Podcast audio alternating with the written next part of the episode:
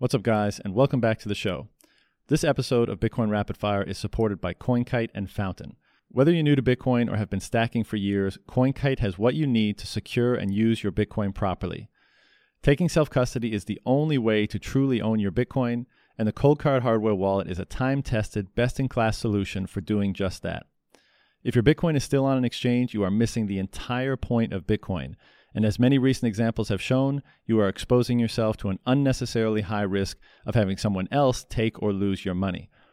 CoinKite has what you need to fix that situation. They also have something called a block clock, an internet connected countertop display for showing when blocks are found by miners, exchange rates in various currencies, exchange rates in sats, and much more. At this point, it's effectively a must have for any serious Bitcoin aficionado. Use the promo code VALLIS, V A L L I S, and get 5% off this and everything else at coinkite.com. As the friction of sending Bitcoin payments trends towards zero, a whole new way of interacting online is emerging, which has taken on the title of value for value, which, as you might have guessed, is the concept of sending value, specifically sats, back for whatever value has been received.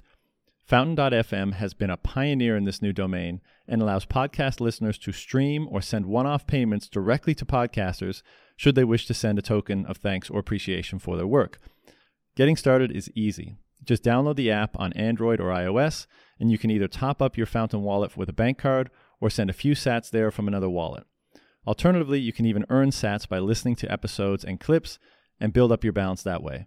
To learn more, visit fountain.fm today. Gentlemen, good to see you all again. I feel like I think I say this every time, but I feel like it's been a long time since we've done one of these. But uh, how's everybody doing? Awesome, thanks. Yourself? Great. Yeah, been relatively quiet lately, and I really like it. You know, focusing on um, writing mostly and uh, trying to get a book at least to a, a draft that I can start you know, looking at a finish line, uh, you know, getting closer to the finish line. So that's been very rewarding, but also very challenging. So I'm, uh, but I'm enjoying the solitude. It's nice to tune everything out and focus on one one particular thing. What about you guys? Not well, much, it's man. Foss here. Good. Oh, good, sorry, Greg. Go, go, good, Greg. Hey, boys. I'm uh, I'm just on a train riding into Toronto. So after this, I'm gonna go on uh, dark screen but you can't miss a JV with Jeff Booth and Preston Pysh uh, podcast, even though I double booked myself somehow in this foolish world of mine. But uh, I'm going to go on uh, uh, screen off or video off. And I just want to say it's a, always a pleasure to be on with you, uh, three gentlemen. Uh, it's been a, a, a, great journey since we first met back in Bitcoin Miami. So can't miss it, boys. Thank you. awesome. Preston, what's, what's likewise to to Greg? Yes. Um, yeah, not too much, man. Just the usual, just kind of watching this price action, looking at the markets, seeing the the yield curve kind of uninvert itself, which is usually a signal for uh, you know, interesting things to come in, in markets as far as like unemployment and whatnot. So uh and Nouriel uh Roubini uh, just launched his own uh, token that is AI, ML, climate technology, and blockchain all wrapped into one. I mean, how how much more exciting can things get? isn't that isn't it nuts? Like uh, it's, I mean, it's outrageous. I I thought it was a joke. I thought somebody was just clowning around, but it's it's it's a true clown token. I mean, this thing is like as clown as you can get put all the buzzwords together. Yeah, stamp from a for, Nobel from the guy. economist that's been the biggest hater on Bitcoin ever onto it, and you know, there you go. That's what you have. That's the the the you know the Frankenstein child of all those things together. Be interesting to see when he actually comes out and and has to say something back. about it.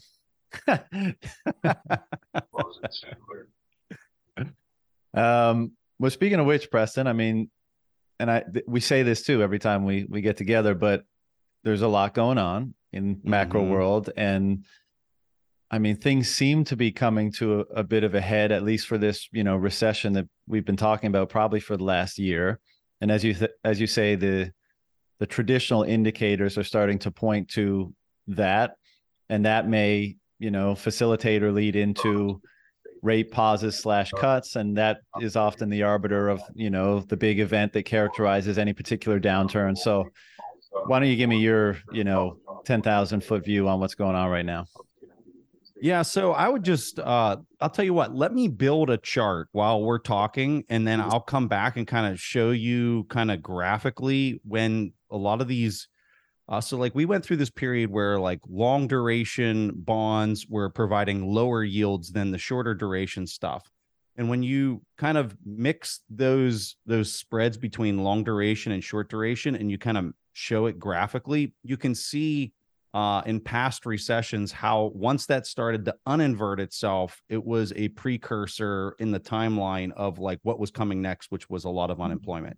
So we're starting to see that uninvert itself. So I'll build kind of a chart here while we're while while we're talking and kind of mm-hmm. graphically show you mm-hmm. kind of where we're at in that timeline and like what it meant for unemployment uh going forward. But just give me a, a couple seconds and I'll kind of show you where you're at. So Jeff, I don't know if you want to kind of talk to sure. that or maybe something different. I'll talk to something at a, high, at a higher level. Um, because uh, I, I think what's happening here is it is so I think most people are so confused by mm-hmm. economics because it's meant to be confusing that they miss the simplest thing on on the planet, the absolutely simplest thing that in a free market, deflation is the norm. Every year, prices fall and you get richer as productive productivity flows to society through the form of lower prices. That's economics. Everything we live in is a is a is a structure to buy, try to to try to accrete power through a structure that stops that. And that structure has to constantly lie and manipulate and make up new rules and have people like Roubini tell you why you don't know what you're doing.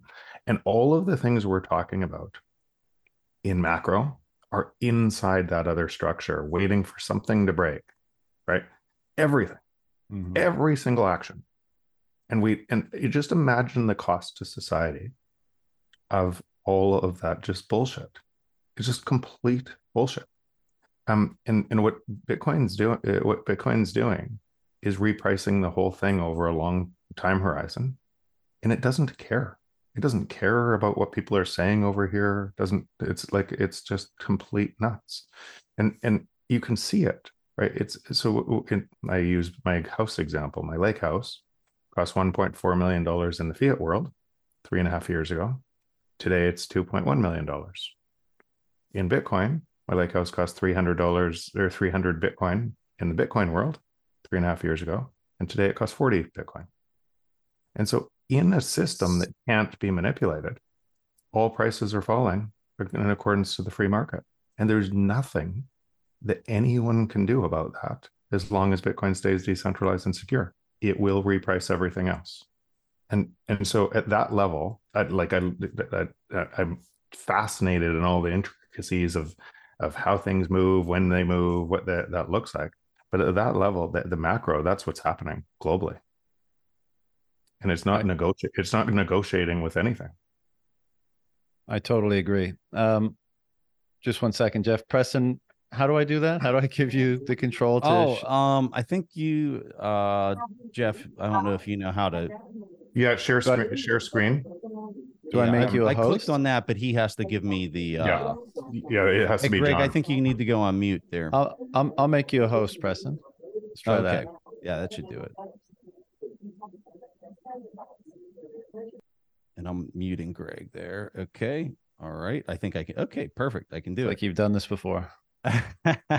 All right. So here's the here's the graphic. So just to kind of orient people to what this is, because this looks like a bunch of squiggly lines. Uh, you got a very long time line here uh, that we're looking at. This goes back to 1993. Um, and on the top is various uh, credit spreads. So, um, like the orange one here is the 30 year minus the three month.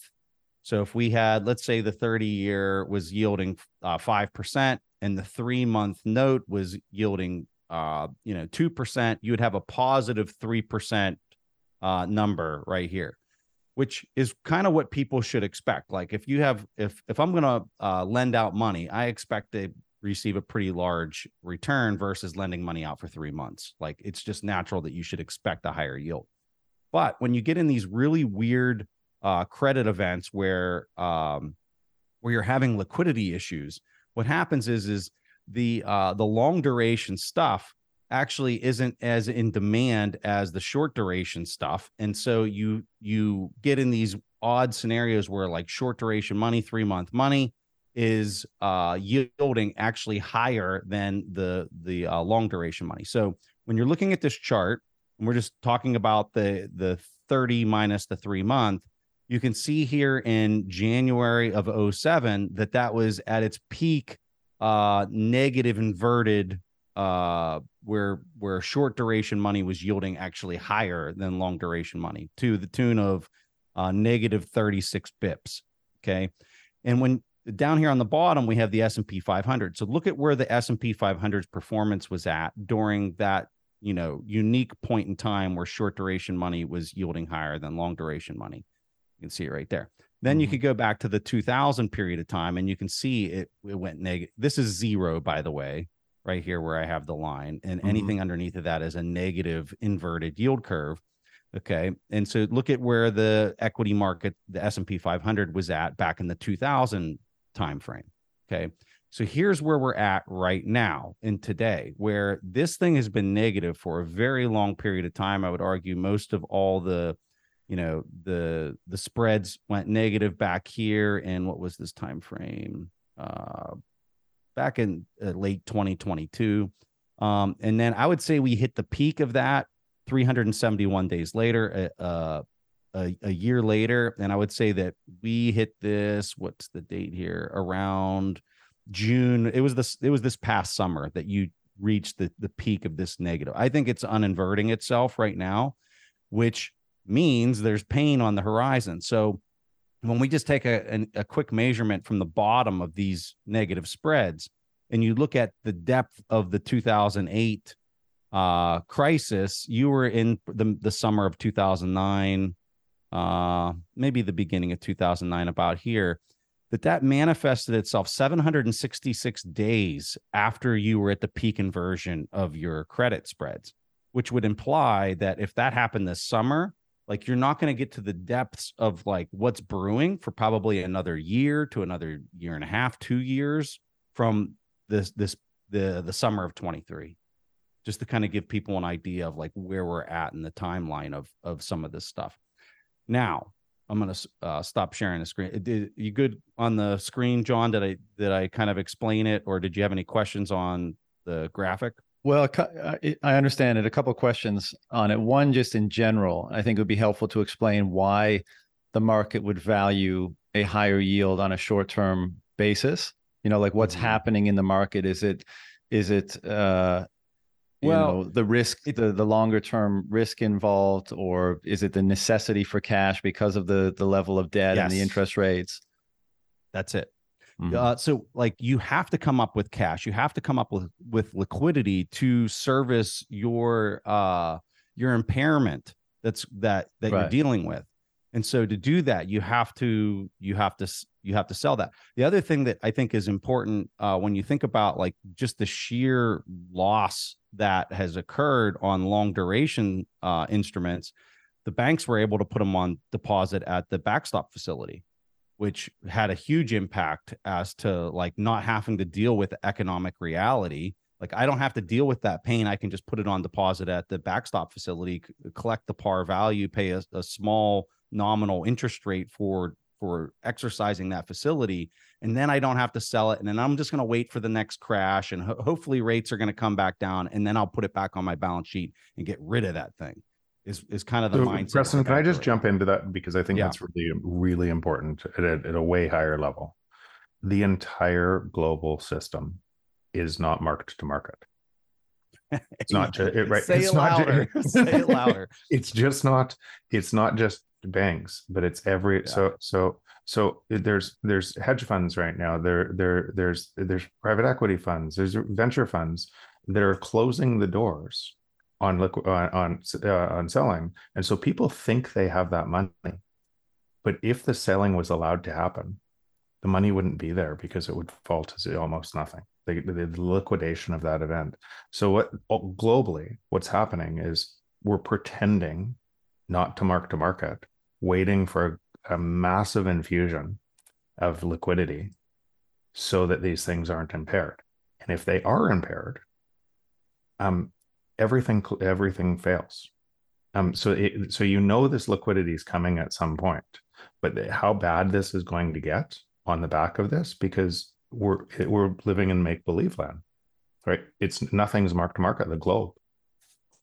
So, like all of this would have started to unravel itself, and you would have had this try to reverse itself back during the Silicon Valley Bank if they would have let it fail, and they would. It would have happened in 2008, actually. Yeah, yeah. 2008 is when it would have yeah. happened, and then what you happened, what you did is by by extending and pretending, you sent a note to capitalism that said we're for sale, right? And what it what happened is everybody that know now you're if you get too big to fail, you know the government has to to to drive in and save you at the taxpayer's expense. So it created crony capitalism, and and you're and you're living on a, a way bigger bubble than 2008, exponentially larger, out of the same thing.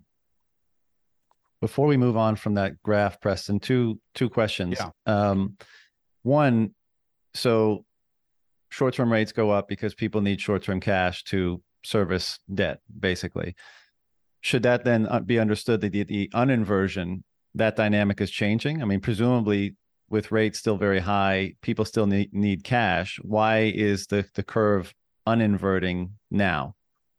That's a good question. I think Greg would have to. I don't know if Greg's uh, listening. Yeah, yeah, he might 100%. do a better job of explaining that than I can. The long duration bonds will anticipate Fed movements, much less so than the two year. And that's reflected in the three month as well. Right, Preston? So what we yeah, have, what we have is a market that is wrestling with a recession outcome. And then, in my opinion, the Stanley Druckenmillers of the world that are levering up the two year position as a long, anticipating Fed rate cuts. So it's it's a twisting bull market steepeners, bear market steepeners, different words for them. That's actually really well said. It's really well said. Essentially, the, the market is betting on the Fed when their Fed, the Fed is is is going to to have to to to cut and stimulate. Right. And then the second question from that graph, Preston, is obviously it, it, seems like the current inversion, as long as it's been, you know, let's say from summer last year, or whatever, has been far steeper and far deeper than at least the other two that were represented on that chart. And you could see it, you know, uh, the the increase in the S&P was also much steeper leading leading up to it. And of course, this implies that the you know the the decline in the S&P is going to be probably sharper and deeper than those times as well. Um correct? well, so uh this is this is where this gets really uh, difficult to forecast because if we were if we were prior to like the environment that we're in right now, which is turning into absolute uh, manipulation um where before I would say it was much less so in in these previous cycles over the last 40 years. When you when you get to this point, what everybody is starting to do is the math that James Lavish and many others keep talking about is this debt spiral. So they're looking at it and they're saying, "Holy hell, like like they don't they're not just going to print and manipulate this a little bit. Like it's going to be absurd the amount of debasement that that comes into this." So what hard assets that can't be debased through the fiat experiment should I own? Historically, it was like everybody would run to run to bonds because that was their protection and, th- and they knew that they could keep adjusting that and manipulating that so that it got more and more valuable. But now I think everybody has the exact opposite opinion that after they intervene this next time and add all this liquidity into the system, who in the who in the world wants to own a bond when they know that that the value has to basically Bingo. go up in smoke? Be, be a Ex- half. exactly. Exactly. The credit concerns, whether it's debasement, credit concerns reflected in debasement or outright credit concerns, the interest expense, the debt spiral, as James Lavish always says. So so the question then becomes so so equity uh quality equity that actually generates free cash flows will be desirable to store your economic energy in. Okay? So when we look at the performance of equities in the past, they got crushed through this through this uh you know re-steepening or uninversion of credit but on this next cycle, I don't necessarily know. I, I don't know, but it wouldn't surprise me in the least bit if high quality equity bid uh, and did actually really well through this event because people have to store their buying power somewhere because Right. they're pulling it out of these things that are dying, like just soul suckers, like sucking the monetary energy out of tr- hundreds of trillions in credit. Where does it go? Where does that? So can where I- do those can I jump- units go? Can I jump into that? And I think that's the, the what Preston just said is is true. That's what's going to happen. But it's actually those people are going to also lose money. They're just not going to lose money as fast. That's what in happened. Bitcoin terms, in relative Bitcoin to terms, Bitcoin, relative to Bitcoin, because the the the the revenue they're making in dollars that are being inflated away is is is essentially Bitcoin sucking in into that. Give you a different a different take on this. What would the, so uh, you you guys know my thesis and why I use that exponential example, the paper folding example, is uh, because because because because if you were looking at the rate of growth of an AI over 70 years logarithmically and projecting that forward, you would know exactly where we were today. And that's what I was re- referencing in my book. The mirror image of that, you would know exactly what would happen to the have to happen to the debt stack, and then the and then the am- amount of easing that would come in because it has to steal that productivity. It has to make prices go up in something that should drive prices down. And from there, you could say, who would win the most? So we know it's theft. Inflation is theft uh, of that, right? And then who would win the most? The people that would win the most would be in charge of the AI companies and the biggest AI companies. So when you look at the Magnificent Seven, essentially they're stealing that productivity the fastest, right? Because because they're able to remove labor and leverage all of this la- la- at a scale that other people can't. And we use those tools because it gives us so much value. And um and and that's where people are storing their wealth into those companies. So no wonder there there is no S&P growth without those companies. And so the bigger you are the more that this is like it literally is just taking the productivity that should be flowing to society in the form of lower prices and inverting it and, and putting it in the largest companies. Why do you think those largest companies are the the are driving to regulate AI? It's not because of fear. It's because there's no moat on AI. AI prices fall to the marginal cost of production, period. The marginal cost of production of a line of code creating other lines of code is zero. So there is no moat the only moat is if there's so much fear and they have so much power that they they convince people to regulate it to give them a moat. So we transfer more wealth to to those companies. So it, it, uh, like that's the piece. All of this is connected and it's it's getting worse and worse. And all of the people inside this connection are trying to store their money in the things that's making it worse does that make And- sense? That makes perfect sense. Right, right. It's And- si- you know- similar to why we would buy more houses, right? Because mm-hmm. because because for a long time, our money didn't lose money as fast if we bought a house. Right. Similar reasons. So so it's you have this perverse incentive that all of the money is trying to just not lose their money, making the thing that's happening to the world wor- worse and worse.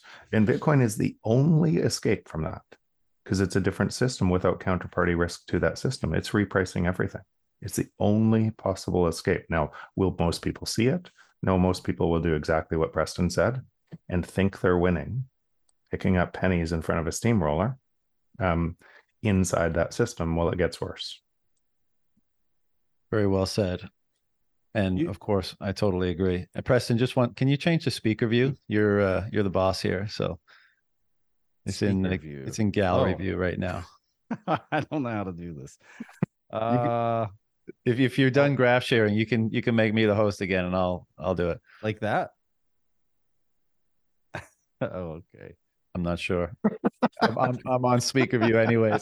I'm just I'm looking at the Well, Twitter hey- the Twitter Hey, fellas, that's a fantastic. I, as always, learning stuff with Jeff Booth and Preston. Guys, I'm gonna jump. I'm not sure if you know I, I added any value except to say this. I love you guys. I love the true thinkers in the Bitcoin community, and it's times like this where you realize that's why Bitcoin will win, is because of guys like you. And Okay, you. so well, Right I back love you you, guys. Okay, I love you guys, and look forward to watching the full show. Um, I really hope that uh, that everybody takes to heart how true the the message coming out of the Bitcoin community is. Okay, so thanks, love from We love Canada. you too, Foss. Thanks for joining. See you, bro. See you See ya, guys. Foster. See you, Greg. Bye, guys. Um, Preston, make make me John- the uh, the host again, and I'll, I'll Okay. sort it out. Yeah. Gotcha here. Oh, geez. Preston, aren't, aren't you a podcaster? Don't- Can't you figure oh, what a disaster. Um, but you know, so technical competence is coming out on full We- display. we you know we we keep uh, you know we're we're speaking at, in two different levels of what's going on. Obviously jeff is speaking from a more broad view of things which i know we all agree with. And then you know preston you're kind of dialing into how is the dumpster fire of fiat going to you know perhaps unfold in the next whatever period. And you know one of the things i was thinking this is kind of tangential but as you're saying you know that the the monetization basically of stocks, right? Because people are going to lose a, a safe haven. And so Yep. even though historically stocks would have sold off big based on these charts, and they still may do so, you know, you're not you're you're not saying it's a certainty that things are going to materially change in terms of how people are going to react to this stuff. But it may be the case that because the bond option is not there, that the equity option ascends, you know, and, and people choose that. And the Magnificent Seven, as you say, have been sucking in all the capital, basically. But you did say that, you know, one of the other things that people may choose, whether it's, you know, in public equities or perhaps elsewhere, is basically cash flow, you know, a healthy business. And it I couldn't help but think of MicroStrategy, right? Because you have a healthy, you know, cash flow positive, profitable business who is also leveraging their balance sheet with Bitcoin to rectify some of those issues that we've addressed. And as a mm-hmm. result, put themselves in a better position both to execute on their business and, you know, grow it being infused in various ways with Bitcoin. And what do you know? That stock has outperformed, you know, correct me if I'm wrong, Preston, you're probably closer to this, but maybe with the exception of maybe Nvidia, I haven't been watching it that closely, but it's over the last since that strategy has been adopted, you know, in, in the fall of 2020, it seems to have worked out exceptionally well. And so does this bode well for uh, the future of MicroStrategy, do you think, or this this brewing scenario in the the short to medium term? I think that uh, one of the most exciting things for me when it comes to uh, MicroStrategy is that Michael didn't do this with 5% of his marketable securities or his treasury. He did it with his entire uh, liquid, you know, what would normally be a marketable security portion of your balance sheet. Because he did that, and because it is just so uh, in your face uh, from a corporate standpoint, I think he's going to greatly accelerate the pace of other businesses following suit in some capacity. I don't think I don't think other com- companies are going to do it with the magnitude that he went into it, but I do think that them starting to allocate a 5% or 10% of their marketable securities in their balance sheet towards Bitcoin is going to be uh way more to the left in the timeline than what would have happened if Michael Saylor didn't put on put this on in full display for everybody to see. Sure. Um, and I think that that in the coming cycle, you're you're going to see a lot of companies start to allocate into this in a way that that would be unimaginable to people call it four years ago. Totally agree. Um, I see a bunch of private companies that have already done that as well. Yeah.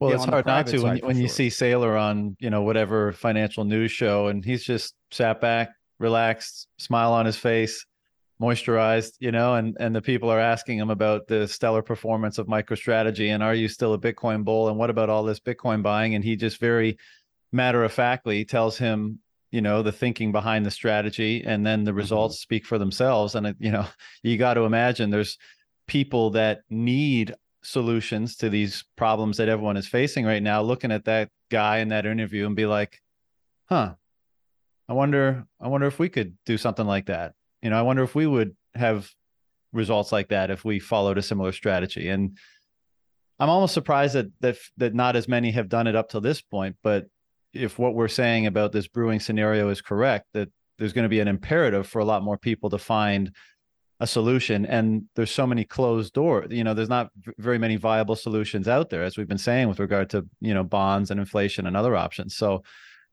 you know i i, I tend to agree that others are going to be looking at doing the same thing.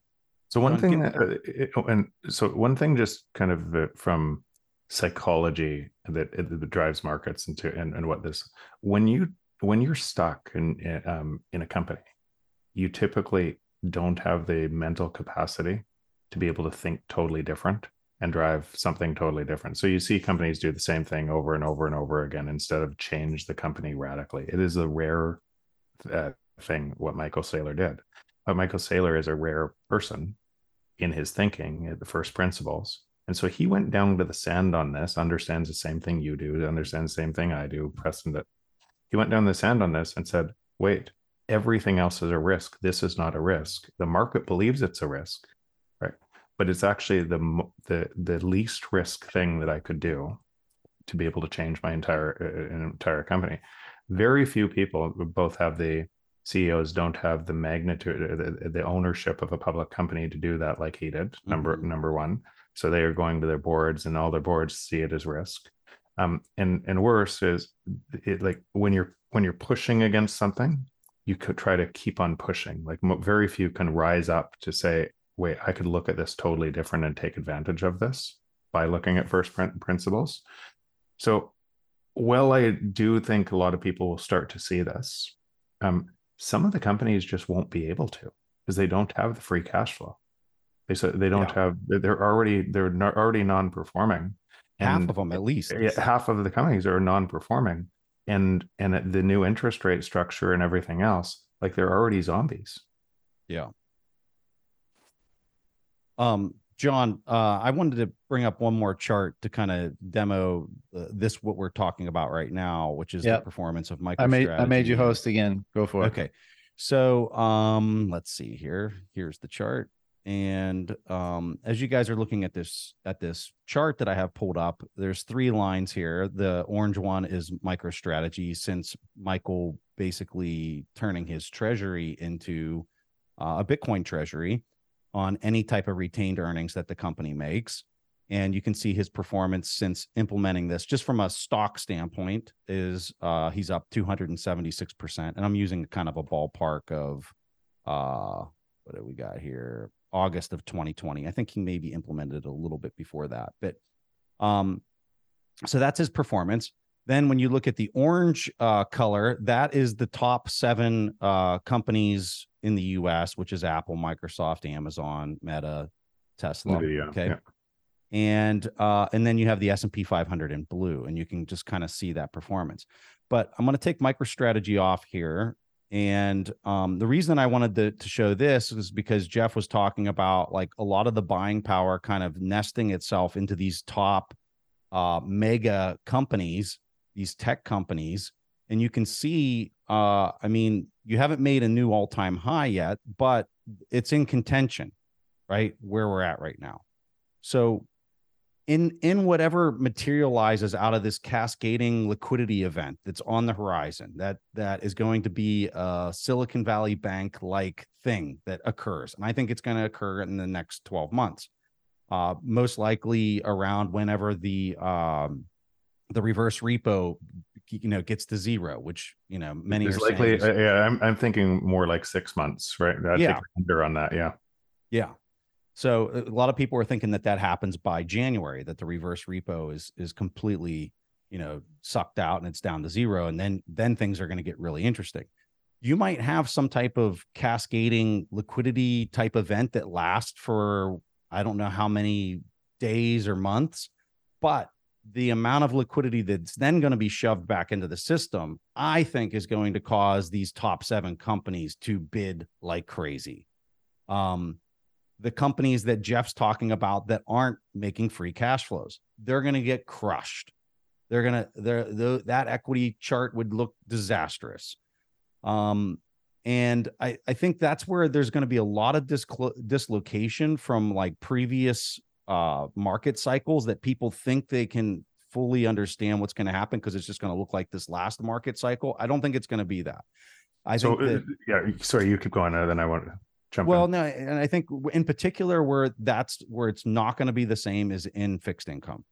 So like fixed income would get bid, it would get aggressively bid. You would make a ton of money in fixed income through those types of events because it was the flight to safety. And um, I think you might see that for a very short period of time, just as a just as a uh what's the word i'm looking for jeff? Uh almost like a, cr- a creature of habit or like that's how it's always worked so that trade gets put on and it's definitely a trade it is not an investment. There's wall street that's just playing the momentum and then i think it's going to swing back and the sell off is going to be unimaginable and i think the government is is already fully expecting that and they're going to be ready with yield curve control to, to peg those yields across the duration because they cannot allow it to happen. They cannot allow that to manifest itself in a free and open market kind of way. They just cannot. And so so just playing on that when you get to these points in in a cycle that is just literally all manipulation and things have to change right? And and and you have to lock people in just keep in mind for a lot of different things that you could never you've never expected in your past could happen instantly. Like Mhm. banks could close for four or five days right? Well well something like this is worked out to be able to read like to re- take this. And you can see banks right now stop stopping allowing you from taking out larger amounts of money essentially locking the doors getting ready to because if there's a run on the banking and a liq- liquidity uh, squeeze this thing starts to to unravel really fast. So so so you have and prior cycles didn't have bitcoin right? Prior cycles weren't moving this fast. So you could you could uh, prior cycles when the four in the 40s when when us had to do financial repression there wasn't another uh, country that was that was vying for economic control. So so it looked very different and people just had to put up and the market wasn't moving as fast. Information wasn't moving as fast. And so so you could run financial repression on a population um, um, for a long time and get back into a debt service that was that was able.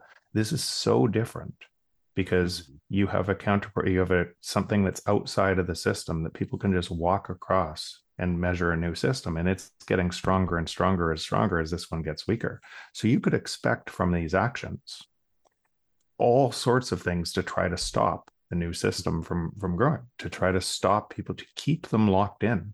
So when governments are saying these things and when when when liz warren writes the letter and everything else these are coordinated responses to try to get people fearful to keep them locked into the burning building. Yes. Um and and and because there's just no other way mathematically it is impossible for this system to survive against the forces of technology moving the other way at an exponential rate. And so the only thing is that can rebuild it is a new is a new system that is doesn't have counterparty to that. But most people will stay in the existing system with all the risk and ask for more of that intervention because they'll still from- think that's the yeah. solution, right? That, uh, so so this is one of the things that George Gammon I just I, from life I actually I, I like him and everything else but this isn't what he he misses what comes first right he misses the the correlation not causation he misses the cause so when he looks back at his charts and he says sees look in these past cycles government spending went uh, went up he misses the the because government spending goes up because people demand it to go up because they can't feed their families. They can't so all of the government spending explodes to to be able to fill the gap that the private market can't and and and people vote for it. So in this case too people will just ask everybody who owns houses right now um, if those houses were marked to market would on a credit event and those houses fell by by like like 90% would they be voting for more manipulation of money? Of course they would. Right? Mm-hmm. the entire thing would so so it's not it's not governments. It's us empowering them by the system that we live in. Same thing that, that's driving the the big tech companies. Um, and the same reason the tech, big tech companies are are probably not driving to bitcoin as fast because they benefit from a from a theft of productivity and they benefit the higher you are in that system the more you benefit from that theft of the from from the rest of the population Right. And so this is all just totally natural. And as we get locked into that system, we become more fearful and we give it more power.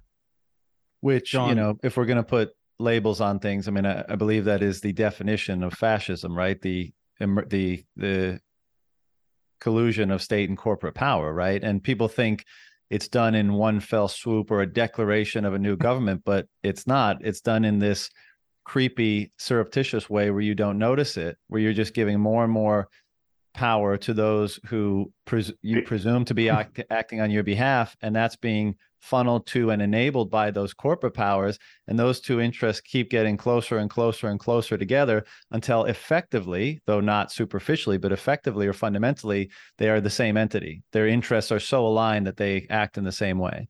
Patriot Act leads to less and less uh, th- to be able to surveil maybe leads to the next thing leads right. to all from fear caused by by weapons of mass destruction in Iraq that were never actually found, right?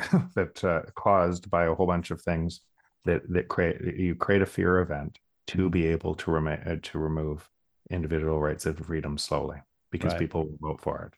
And so all of these things from the existing system are totally natural, and you could expect more and more and more um, from uh, from them. I try not to give them much, even though I know all of this happens. If you understand the structure of what's happening, I, okay, if that's going to happen, I'm not. Right. I, I, um, I'm going to build the new system as fast as possible with the people that are building the new system, and it's actually why we're all so close friends and stuff because the people that are building that new system, you see hope, you see truth, you see abundance, and you and and you, you see a totally different world emerging than than the world that we're living in today. Jeff, I'd like to ask you something about that, but Preston, did you have something you wanted to jump in with first? Oh, I, I was just going to say on the, and this is much more granular than the conversation you guys were having. I made the comment that on this next go around, like when they do get some type of cascading impairment that hits the market, that they're going to they're going to allow it to occur you might see a bid in fixed income for a short period of time and then they're going to try to lock in yield curve control at that point the reason why I'm so confident and like why I think that that is just a matter of fact kind of statement is because I don't think real estate and I don't think the cap rates on everything that's been capitalized, the multiples on earnings, and in particular, real estate can handle interest rates at these levels or higher. Yeah. I, I, I think we're seeing right now. I mean, some of these buildings that you're seeing, uh, the the prices on some of this commercial real estate is so insane the the reduction compared to where they were priced when interest rates were nothing. Um, you see the one in St. You see the one in St. Louis, the four million. One in St. Louis, like I think it. what did it go for? It went for over a hundred million, and now it's at like one point five or two million yeah. or something like yeah. that. So like, there's a reduction of like 98, 99 percent in the value of like prime time downtown real estate, commercial real estate, and um. By the way, the, to, the bank the banks own these, right? So where is the money when they go broke? yeah, so I I had a I had a post on Twitter yesterday just complete parody, but maybe not. I don't know. Um, but it, it, was meant as a joke of like, when are we going to stand up the, you know, uh, the next backstop facility where uh, the banks can basically put their their deeds for all this commercial real estate on deposit at the Fed they and basically to. get the par value, the par value or the last paid price for the commercial real estate to make sure that those you know 90% losses on commercial real estate don't manifest themselves onto their balance sheet. Because like that's i guess next. I don't i don't know. It sounds so ludicrous that like it's laughable but maybe it's not. I i don't know. Like we're in such clown world at this point that it wouldn't surprise me if if something as insane as that happened. The same thing is happening uh, by the way the same thing's happening in china maybe even on a greater scale the same thing yeah yeah yeah. cascading all, all, around the world on a, on a staggering scale. So this and, uh, and and that's why i said that we're living in a in a belief structure system that that nothing's market to market. There is no market. There's no two, real market. two things to kind of zoom out to to talk to the points that you guys were making um, the first one is just uh, when you when you're looking at like what drives this, like what has what has resulted in us getting here. It's it's really simple. It's first principles. It's when you overconsume and you pull your future into today, and you do that relentlessly over and over and over again, and then the bill comes to be paid, and you you're not making enough to service that debt. That's what causes this. The second point that I would make is once we went to a truly fiat system on a global scale, you you entered into this really strange dynamic of a tragedy of the commons to debase your currency and to um like if let's just say uh, Americans, we were actually playing by the rules, which we weren't. And we were like, we are going to have sound money or, or we're going to have a sound ledger, even though it's not backed by anything if we put an extra unit in, we are going to take that unit back out of the system and we're not going to allow it to expand. Okay. If you do that and everybody else the, on the planet is also on their own ledger system that's not backed by gold or backed by anything, you are incentivizing cheating in this system, which is a tragedy of the commons for fiat currency. Because let's say Britain doesn't want to play by the rules or whoever else, if they debase their currency, their goods and services become cheaper and they attract all this other currency from around the world into their domain and they benefit from that. Okay. So you've, we, there was this really strange dynamic where everybody was incentivized through tragedy of the commons amongst fiat currencies to uh, take the bait of not having an honest ledger. And so that's how we got over decades. That's how we got here.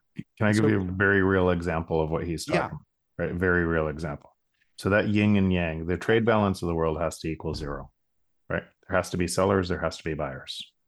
And so for for a long time, we looked at China, and China looked at it as okay, here's going to be the sellers to the world, and then and and instead of revaluing their dollar up, they kept it pegged against the US.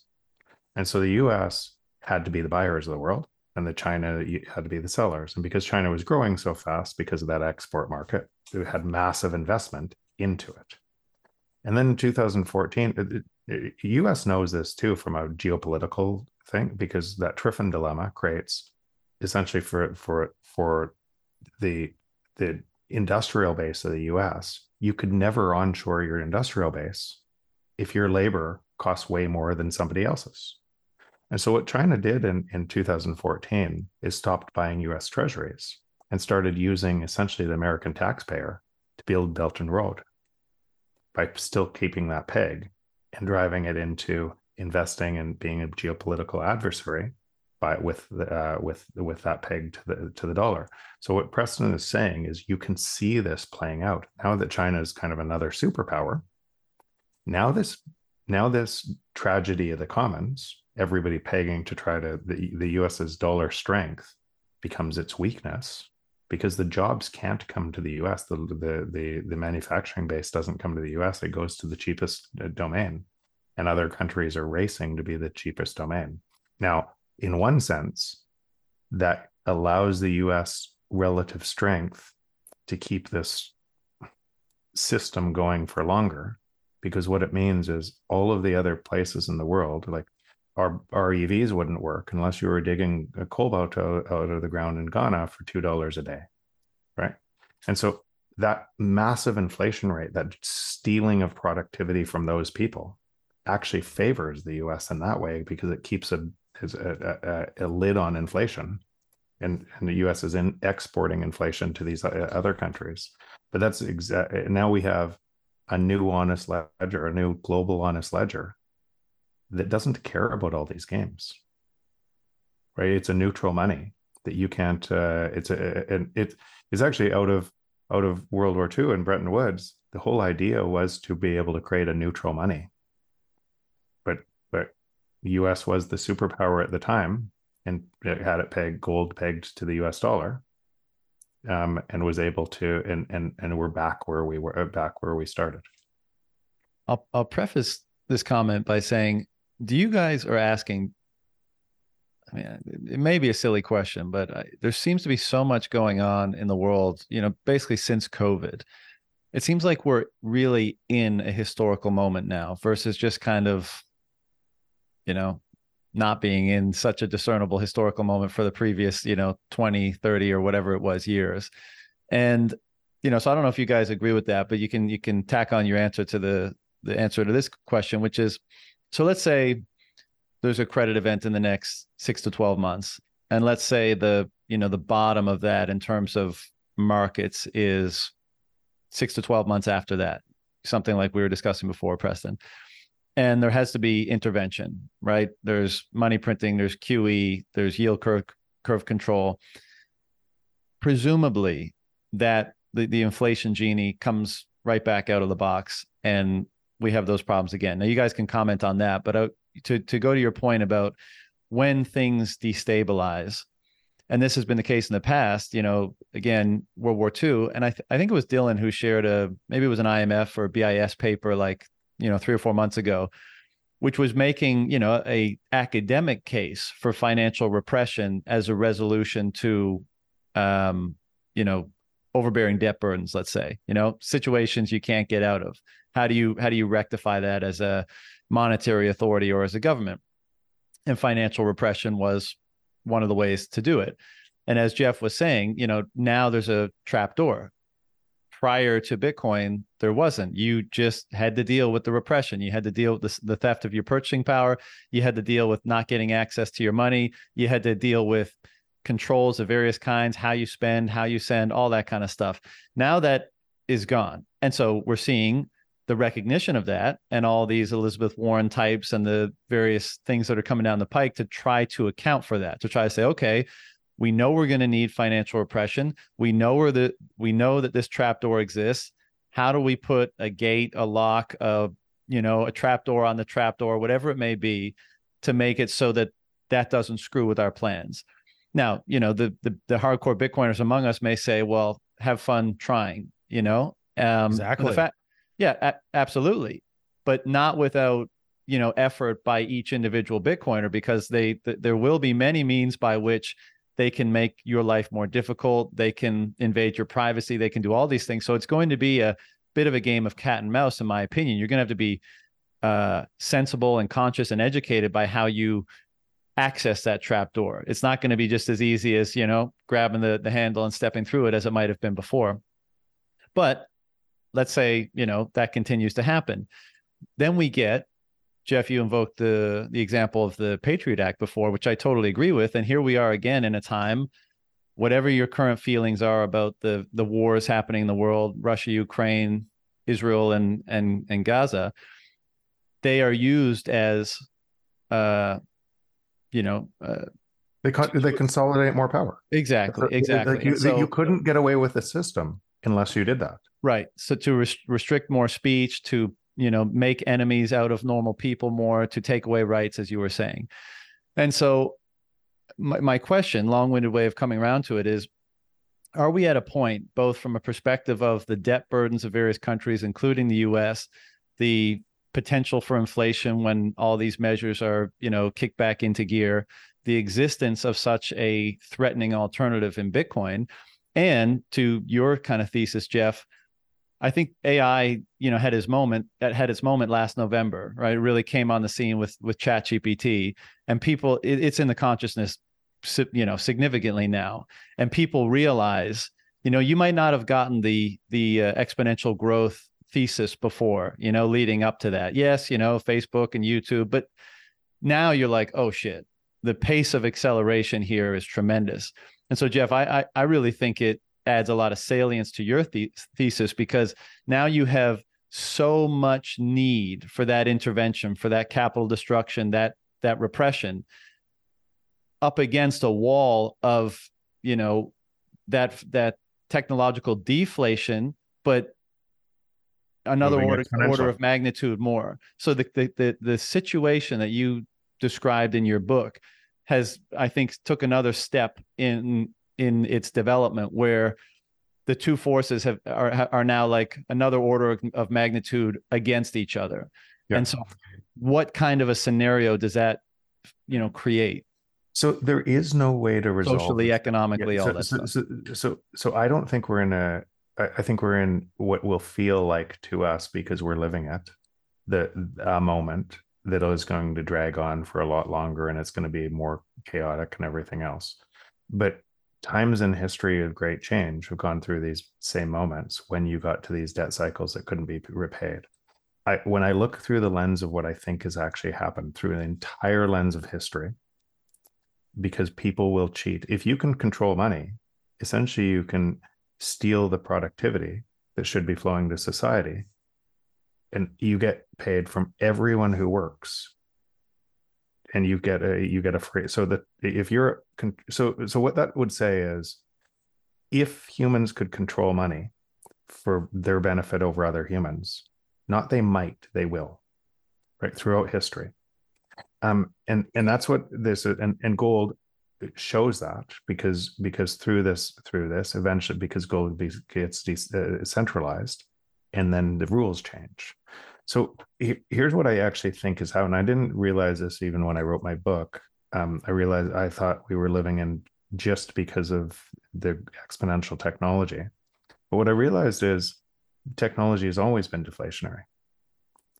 And and the fight against it was uh, the fight against it to control money always led us to this, which led to the short-term debt cycles, and then the short term debt cycles couldn't be repaid in the market, and people didn't want their banks to fail. So, so the government stepped in and bailed out the banks and centralized more of the banks. And then the government got bigger, and then it kicked up to a long term debt cycle where you couldn't pay it back. And you had to create wars and convince country, your country to go to war to be able to create inflation or something else to be able to reset the rules of the game board. So I think throughout history, it's always been the free market is deflationary. Mm-hmm. The free, the free, the, the the the natural state of a free market is deflation, um, and and it's human beings um, abuse of that to try to create more power that's been that's created these long term debts uh, these debt cycles. Um, Oh, Luke's joining. Luke is joining. Oh awesome. boy, look who's here. um, and then and I, brought Luke to Vancouver to see uh, see a robotics company. So I would just but let me finish this piece and then and so today that trend is just why I use that exponential trend or that paper folding trend is is you can't see that if you look at AI how fast it's growing and you realize that that same AI is going to move into robotics and it's going to move into all of the hard things too very quickly what jobs are safe. And so every time that you're stealing, essentially stealing the productivity gains of the prices that should be flowing to people through lower prices to concentrate them up uh, in an inflationary market, you're doing it at faster and faster rate. What you're doing is you're driving society to to the brink because people what people are so scared of they're not they're, they're if if prices fell at a rate that they didn't have to work as hard, they wouldn't be so worried. But if prices are rising and they lose their job, they wonder where they're going to, how they're going to buy their food and their house, and the house is going up and everything else. And all of this keeps happening at a faster and faster rate. which is the driving of the brink of the us versus them in Mhm. society, Mhm. which creates the the the the same people pulling the strings to be able to say this is the reason this is the reason and all those reasons it can't be fixed from the system creating the problem. So what bitcoin is the hope of bitcoin is it's a new parallel system that allows anybody to come over into the new system where prices do fall to the marginal cost of production for the people that are in that system and then more and more people are joining it.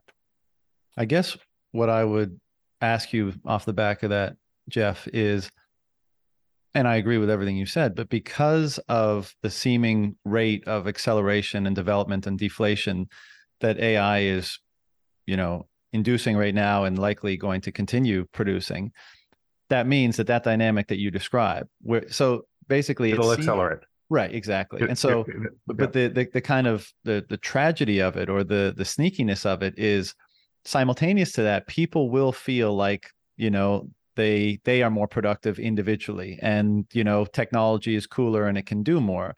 And that has some sort of pacifying effect or or distracting effect at least whereby it's not noticed that the bulk of those productivity gains because of the medium that's used to coordinate everything i.e. the the money and those who control it is siphoning away most of it to that you know that growing metastasizing controlling entity right This, and so this is this is my this is my thing with in potentially Elon Musk, right?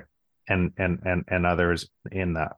Now I can't say this for for sure because I don't know him, know him. I know people who know him really well, but obviously it's somebody who thinks in first principles and actually buys Bitcoin on the balance sheet of, of, of something would have probably done the work on Bitcoin. What makes it different, right?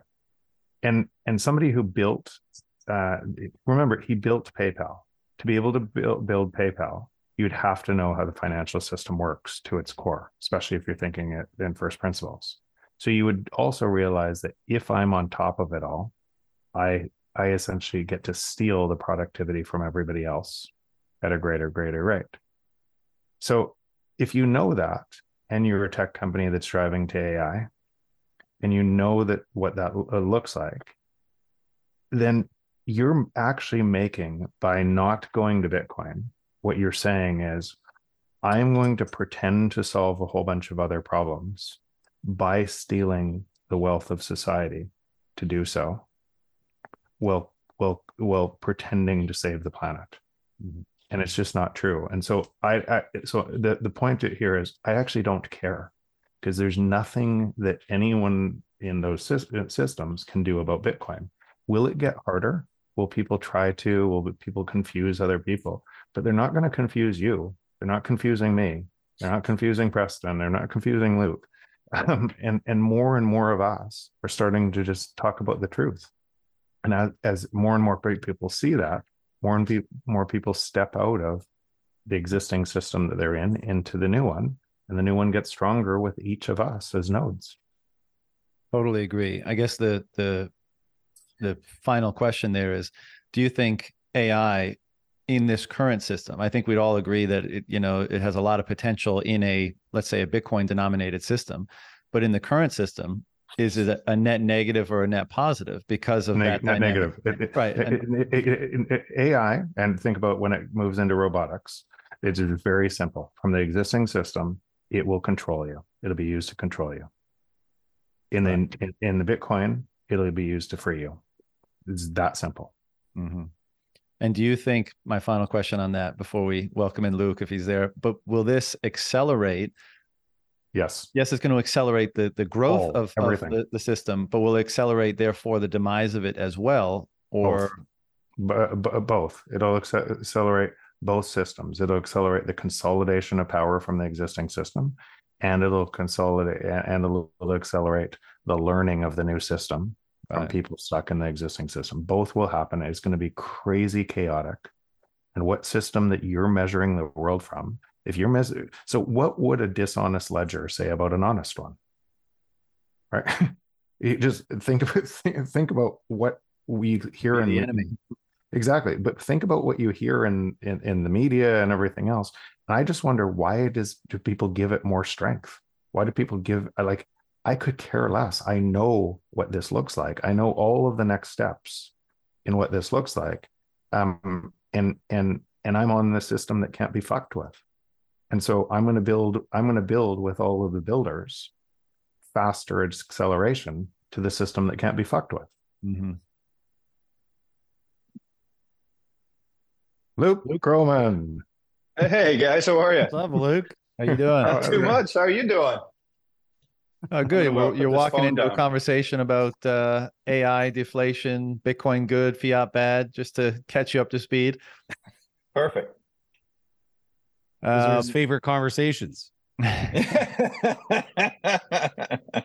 well, Preston, I don't. Preston, I don't know if you had anything to add to that before uh, you know we we get Luke's take on the current goings on that we've been touching on so far.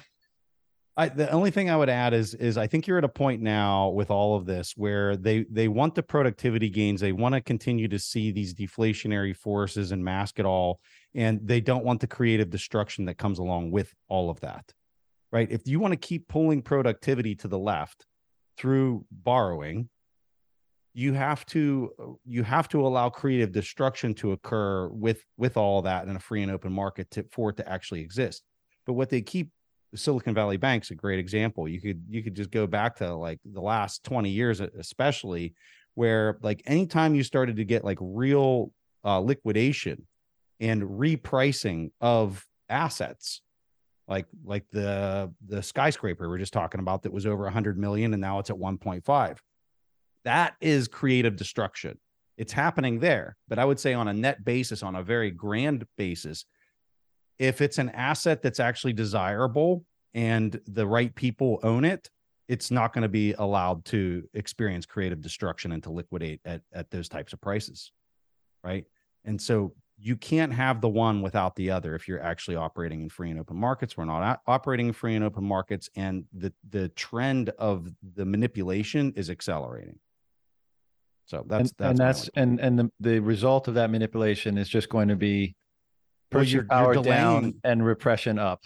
So that's You're- that's and it. control and control. Right. Remember, You're- it, yeah, it cannot happen without more control. that's what my, I mean by for repression. Yeah. Yeah. what you're doing is you're delaying creative destruction. It's building up like Mhm. in a tank, right?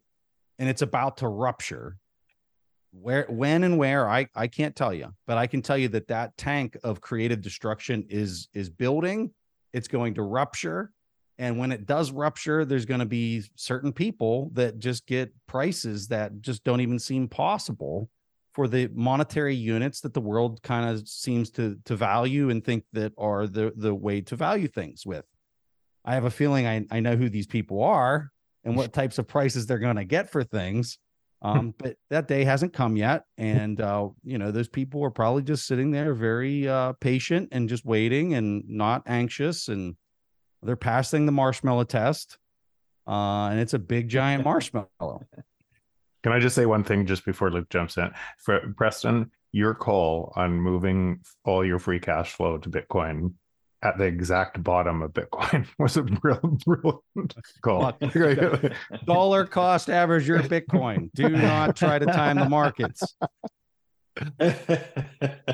That's the second good historic call, if I if I remember correctly from from Preston. I think the first was the 2017 high, right? Luck. yeah, sure. Luke, Luke, talk to us. yes. Can you can you hear me? Yeah. Yep. Perfect. Yeah, talk to you about. ha- Happy to talk about whatever. Thanks for thanks for letting me join. I appreciate it. Well, I mean, again, just to catch you up to speed, we we we do these every I don't know four, five, six months, and uh, we just hang out and and talk macro. And we started off by saying, as we've often been saying lately, there's a lot going on, you know, and it seems like things are that recession that everyone's been talking about for a while. It seems like the indicators are finally, you know, pointing to that that's going to start materializing, and perhaps within the next six months, a credit event and the various responses to that. And then we've been, we've kind of been going back and forth between granular on what's happening, you know, in markets and with rates and money printing over the next 12 to 18 months. And then 10,000 feet with, you know, how Bitcoin resolves a lot of these problems. So I don't know where you'd like to jump in, but the, the floor is yours. You know, I would just say that. I mean, I think I think you guys kind of know my views and su- such of the world. I, I think in terms of new things that I think are really worth highlighting, this Treasury refunding documents last week, I thought was a real crossing of the Rubicon of sorts. Uh, the three documents they released last week, where they came out and, and they basically said, yes, we have a financing problem, uh, or yes, we have a long term debt demand problem. And here's why we have a long term debt demand problem. And here's how we're going to address it. And the way we're going to address it is not sort of the way developed markets have always handled this kind of thing, which is we're going to slash entitlements, we're going to we're going to slash spending. Uh, the way they're handling it is, is we're just going to stop issuing at the long end and move down the curve and issue it shorter terms, which is how Latin American banana republics have historically handled it. And so there's two Rubicons really of sorts that were crossed. Number one, when you read these treasury documents, it is like chapter and verse things we've been talking about. It's there's not, you know, there's it's the deficit. It's hey, we've been stuffing the banks and the money market funds and the pensions with this stuff, and they're full. In fact, they're selling. Foreigners aren't buying what they used to. Uh, hedge funds have been the biggest marginal buyer. I mean, they they lay out that seventy percent of the non um, non-Fed buying since 21 has been has been treasure or has been households, which is a, a significantly likely hedge funds. So they're moving to where you know they're going to fish where the fish are, which I understand, and, and I understand the political real realities that they can't cut entitlements and they can't cut the Fed, and these are things we all know. And so I just thought it was a really big moment in a, a quickening of sorts where you know it, it's like you know the first step to admitting you know to, to, to, fixing a problem is admitting you have a problem. And last week they admitted they have a problem and then they decided to deal with the problem by like throwing down another bottle of whiskey over the next two quarters by moving to the short end. So it's like it's it's it's it's really incredible to watch. Um, but i thought like in the context of everything we've been talking about for some time, um, I thought that was um, I thought last week's uh, was was a really it punched above its weight in terms of what we've seen in markets. And you saw markets react to it a bit. You saw the S&P go up and you saw the dollar go down a bit. You saw yields come down and all these sort of initial trading shifts. But I don't think it's at all been fully digested in terms of what really just happened. And John, it's important to to note that like as they move from not being able to issue long duration because uh, nobody would want to buy it, which is the reason.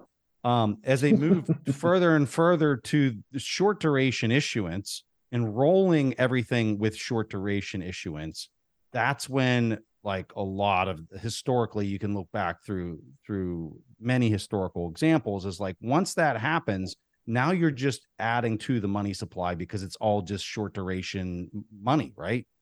You can't afford to go out on the long end of the curve.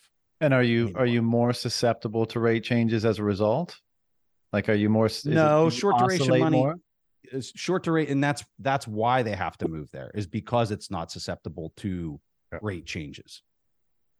Um. So yeah, I mean, well, they're expensive. Well, their expense prices faster. I mean, they they're the bonds fall less fast. You're you're you if you hold the bonds, you're shorter duration, you're less susceptible to rate changes. But also the for them, the borrower, it's like it's like financing on a credit card. It's that's, you know, yeah, if they I mean. come out and say your rate goes up, yeah, it, it it reprices the debt. It increases the rate at which the debt reprices over time and we're talking and right and right now we're talking about the us and what they're but but when you think about the global economy tied into this system and J- japan and what's happening in japan right now with their dollar uh, going what that inflicts in in japan is pain and inflation and everything else. And some of what it could break and cause different things. Like we really literally that's actually i would think like like when we talk about these things a lot of times when you not this group but when I hear pundits talk about it, they have a very narrow view of the thing that's going to happen. And sometimes they're right because, but they're measuring something. This is economies work like chaos theory rather than a linear event and something. So you can't see the butterfly flapping its wings somewhere else that creates a, creates a cascading event around. And there's just so many of those events that could take place anywhere here. Mm-hmm. John, I got a question for Luke. So earlier, uh, before you came on, Luke, I made the comment that whatever the liquidation event is that kind of cascades through the market, I I kind of think it might be in concert with the reverse repo getting drained somewhere. You know, call it six months to a year from now, we see this liquidity event that we may see bonds get bid through that for a very brief period of time just because Wall Street is playing it speculatively and with momentum from a momentum standpoint and they're not none of them are planning on holding them through uh, the, the maturity date. But as soon as as soon as those rates get low enough i think the fed i think everybody that's any type of central banker at this point realizes they cannot allow these these yields to come flying back up to double digits which is where i think they would naturally go if they allowed them to in the corresponding uh you know liquidity that they have to add into the system. That yield curve control across the duration of the yield curve is going to have to be a thing that they implement within 6 months to a year after their response their liquidity response I'm curious, do you agree with that? How do you see it differently? Do you think that the that the yield curve gets bid uh, during that event, or is this very different? No, I think I think you probably would see, and I think it depends on how big an event it is. I mean, if it is I don't know, a, a, a, crash, a cr- I mean, versus just kind of a plain, vanilla. I think of a plain vanilla recession.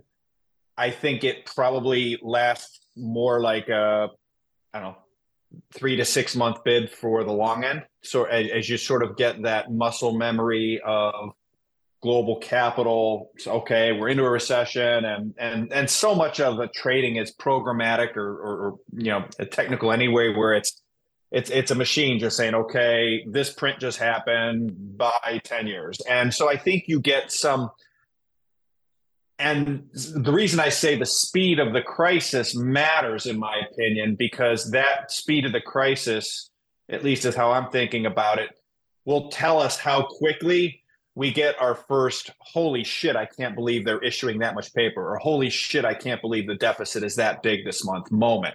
Because that will be the that's where the humans will come into this and go, why am I bidding 10 year paper when, you know, as I phrased it in, in some of the reports we've done, is, is the deficit right now is 8% of GDP. Last three recessions, they've gone up six, eight, 12 points of GDP. If we take away the 12, because it's COVID, let's assume it's not, we're going to shut down the economy. Let's just say it's six, sort of 01. You know, that took 12 months to go peak to trough, you know, that 6% of GDP increase in the deficit.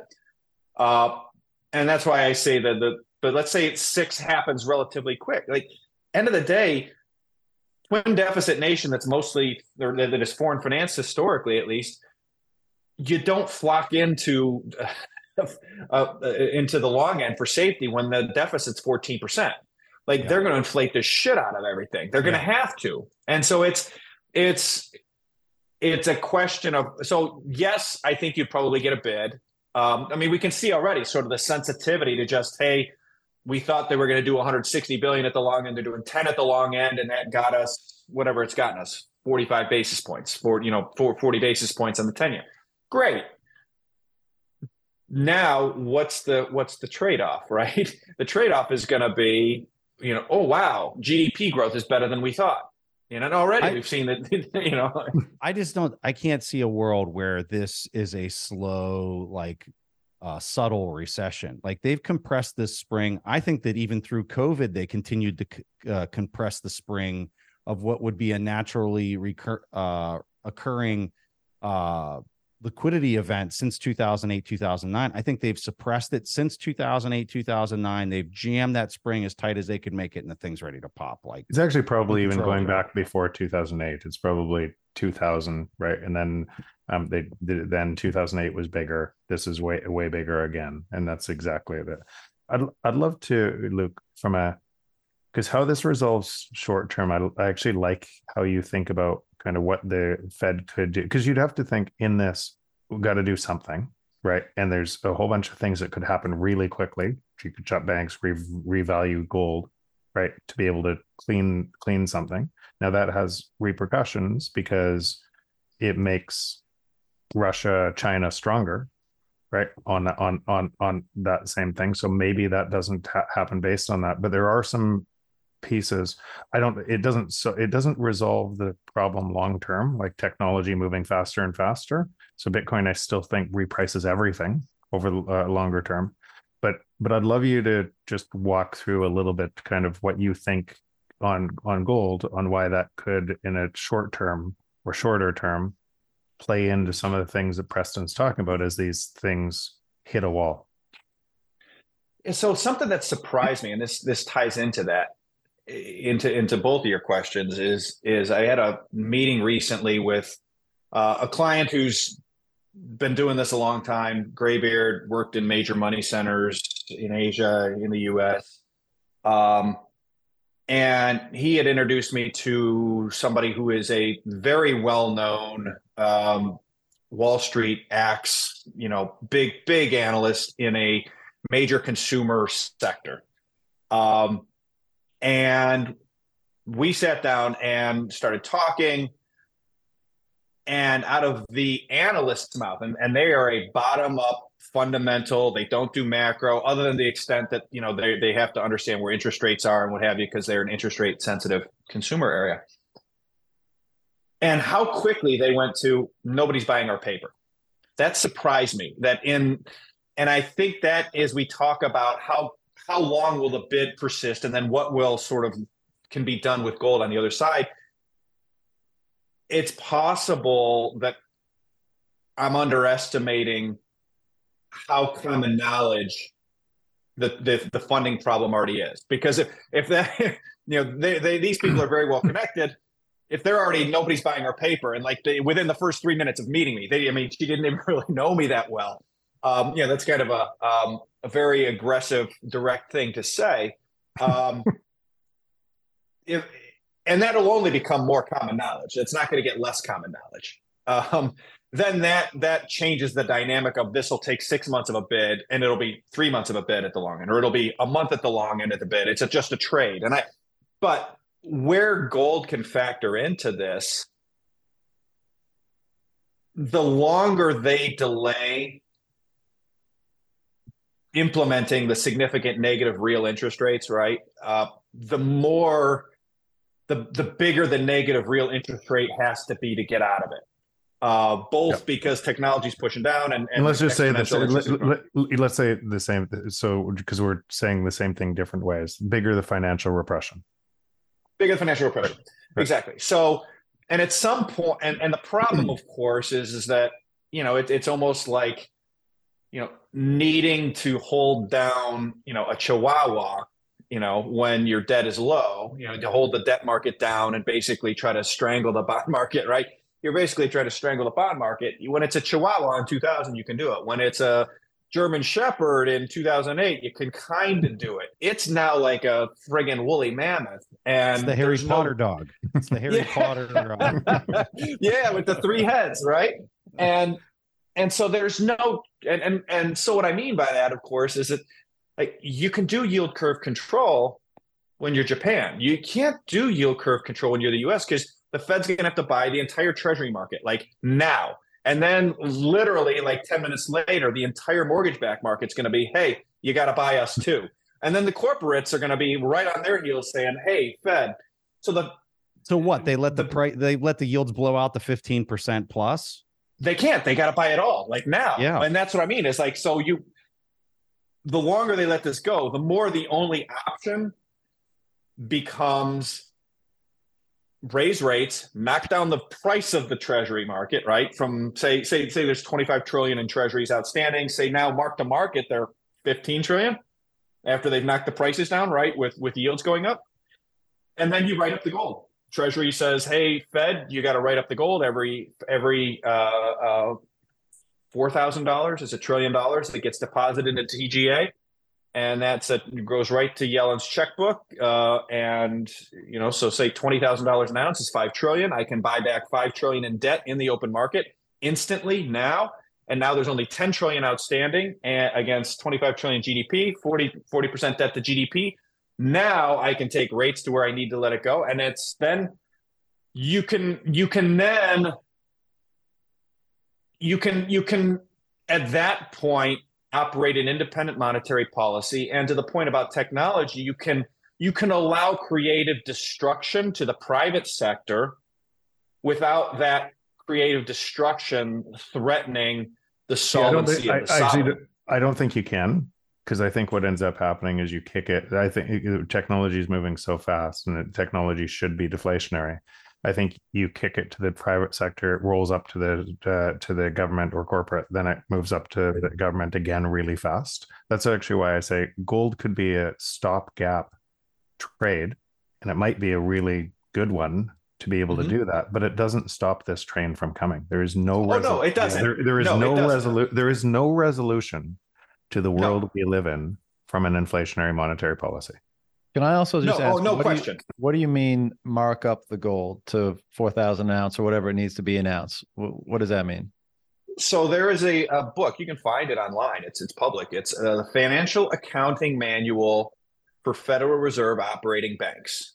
And in it, I think it's section 2.10, uh, but it's definitely in section 2. something. There is the accounting. This is basically like the accounting rules for, for the Federal Reserve banks. And it says just mechanically, Treasury can say, Fed, write up the official gold of the United States.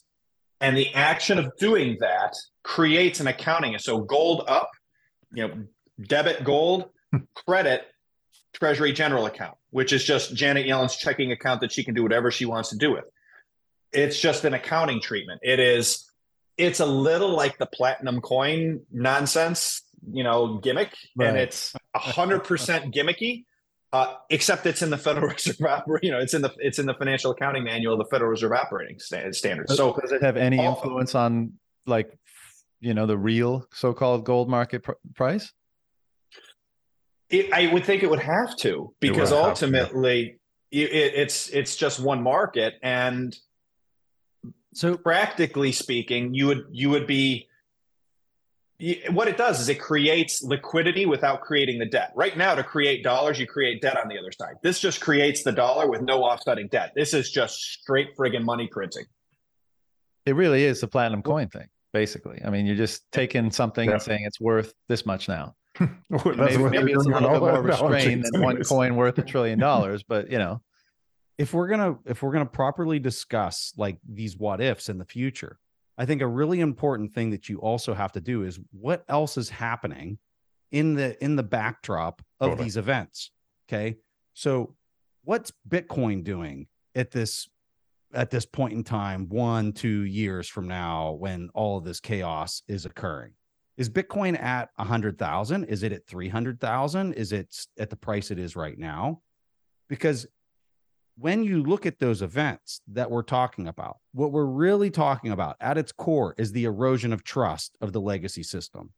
It's people looking at this and saying, none of this makes any sense. They're talking about like platinum coins that are worth trillions of dollars just because they put it on the like it doesn't even like we're in fantasy land. Meanwhile, you have this thing over here, this alternate system. Let's just say it's at a 100,000 or 200,000 of, of Bitcoin. And people were looking at, well, what backs that up? Oh, well, there's all these people all around the world that are plugging in servers that are consuming electricity. Well, who's their customer? Like, why are they doing this? Are they making money? Yeah, they make money doing it. Well, how do they make money? Like, who who's the person that's paying for that? Well, it's these people that you know have this this these new coins that can't be debased and they have trust in this system that nobody can manipulate the number of units in it and they're paying for the security of it. That's the customer right? Like i think that you are you are and it gets to kind of a question you asked earlier john and you you did it in a different way. And what i think you were asking is are we at the event horizon or or are we very close to this event horizon? And I would argue, and I've been arguing this for a while. On the last cycle, what I told people is I think we're closer to the event horizon than most people would would suggest. Like at that point in time, at the last halving, everybody's like, this is a 30 year thing. This is going to take 30 years for it to play out. And I was like, I think this is way closer to where we're at in the timeline than people realize. Is it this cycle, next cycle? I don't know, but it's closer than you think. I think on the coming cycle, I think this thing is going to melt people's brains. The reason I think it's going to melt people's brains is because it's died three times.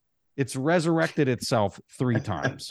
Okay. The fourth time it re re re, re, re oh, I'm messed up in my head with the words, right? Resurrects itself.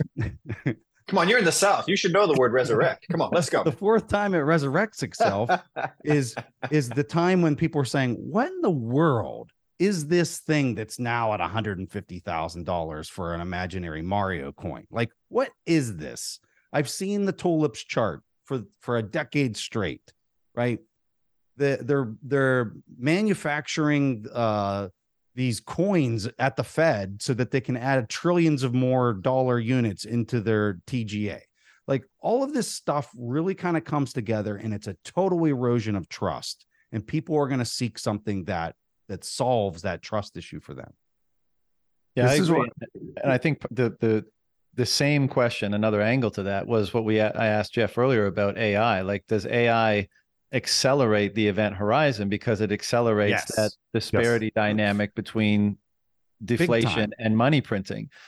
And if it, and if we were all pretty much in agreement that AI is accelerating a lot of things, yes, it's probably overhyped and there's going to be a consolidation period. But it's, again, it, this is it's, it's underhyped. Well, it's under agreed. I, yeah, agreed. like so. I'm, i guess I'm it matters who you're talking to. If you're talking to Spencer Schiff, maybe it's a little overhyped. If you're, you know, maybe normal people, maybe it's underhyped. So, but I, again, I'm very close to this entire thing, and it's overhyped in the way in, but to its relation and economy economies. If you take instead of or AGI, which might be overhyped right now, and you say special uh, uh special knowledge, then then what you get paid for the most is having an experts uh, above anyone else right? That's what drives economies. That's what drives pay. That's what drives and the best at you're when if you're the best at something in sports or something you get paid a lot more than the second best third best. Same thing in econ- economies because you deliver that much value in a society or whatever you get paid um, on a bell curve uh, uh like that. And and in ai this is already a narrow AI in industry after industry and after industry after industry, and is just knocking them all down. It's mm-hmm. the best by far. Mm-hmm. Right. And so it doesn't matter if it's AGI invested everything broadly. As it relates to the economy, it does it, it, that's going to happen too and that's going to get more and more uh, uh, uh, as we move but the starting step on on on how it matters for productivity and what these prices should be falling at an exponential rate mm-hmm. is because of what i just said so that and, and that's not overhyped that's actually happening right now at a rate that people can't comprehend right. when it's tied to robots and that robot can do everything you can do at a way better scale and everything else. I brought Luke to Vancouver to to kind of show him friend of mine's company that that that what this what this means. And china just made an announcement last week that in two years they're going to like massive produce these types of robots that are that are ai robots. Like when you think there's some growth while that happens but all that growth removes those jobs at a staggering rate. This hmm. is this is the most underhyped thing in what we're and, but that, what we're about. Sure.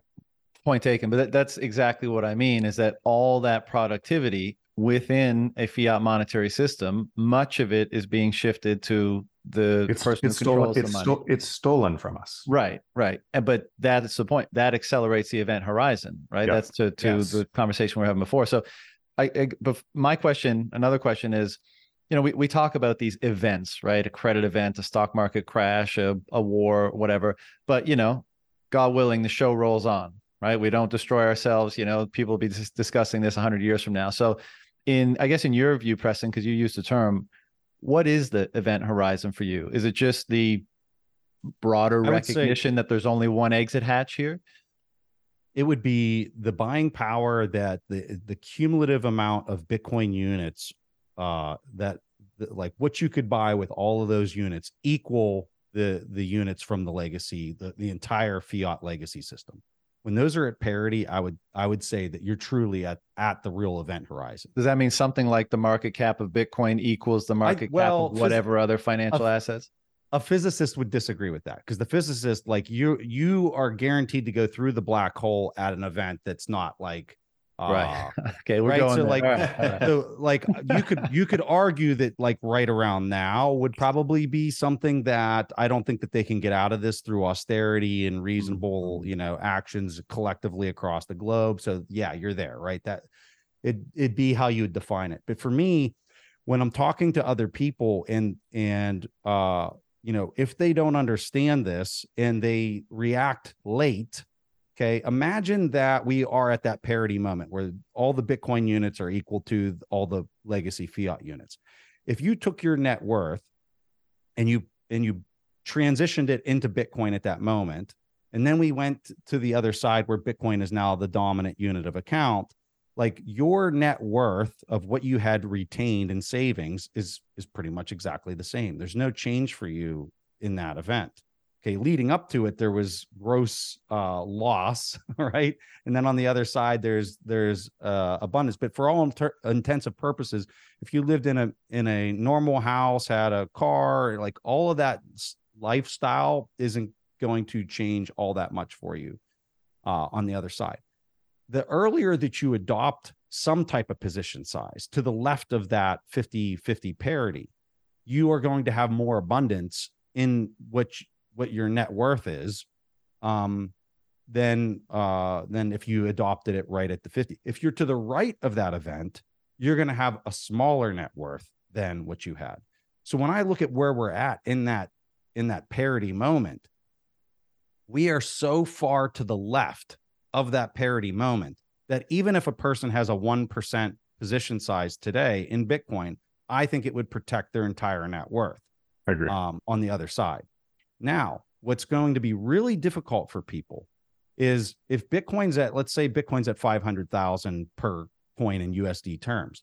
I think at that point, that person needs to have about a 10% position size of Bitcoin in their overall portfolio just to just to be able to protect their net worth. Okay.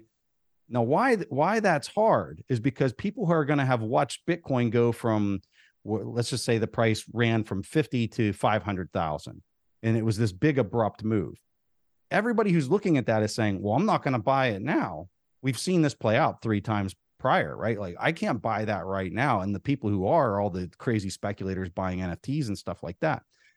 Right? The the the people who have uh this innate sense of protection and and know that when something goes up 10x that it's more dangerous at that point is going to be very hard for people to now have 10% exposure to this thing that is transitioning into this other you know financial system.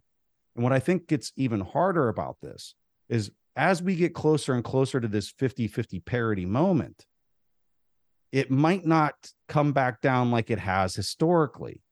Like when these when these currency systems unravel and they transition to a new unit of account for the planet like you get to a point go look at the germany chart go look at any type of hyperinflating currency it gets to a point where you don't get those dips in the volatility anymore and it goes and it's gone and it's not coming back.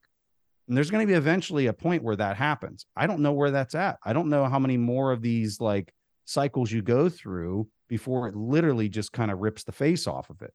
See, this is even even when Preston's Mm. talking, like that you're you're talking in measured Bitcoin in value of US dollars, and that's the mistake. And it's, Yep. so we've already reached the event horizon. I've tried, uh, like I- I've I've right. tried I, I I've tried to disprove this hypothesis in every way possible.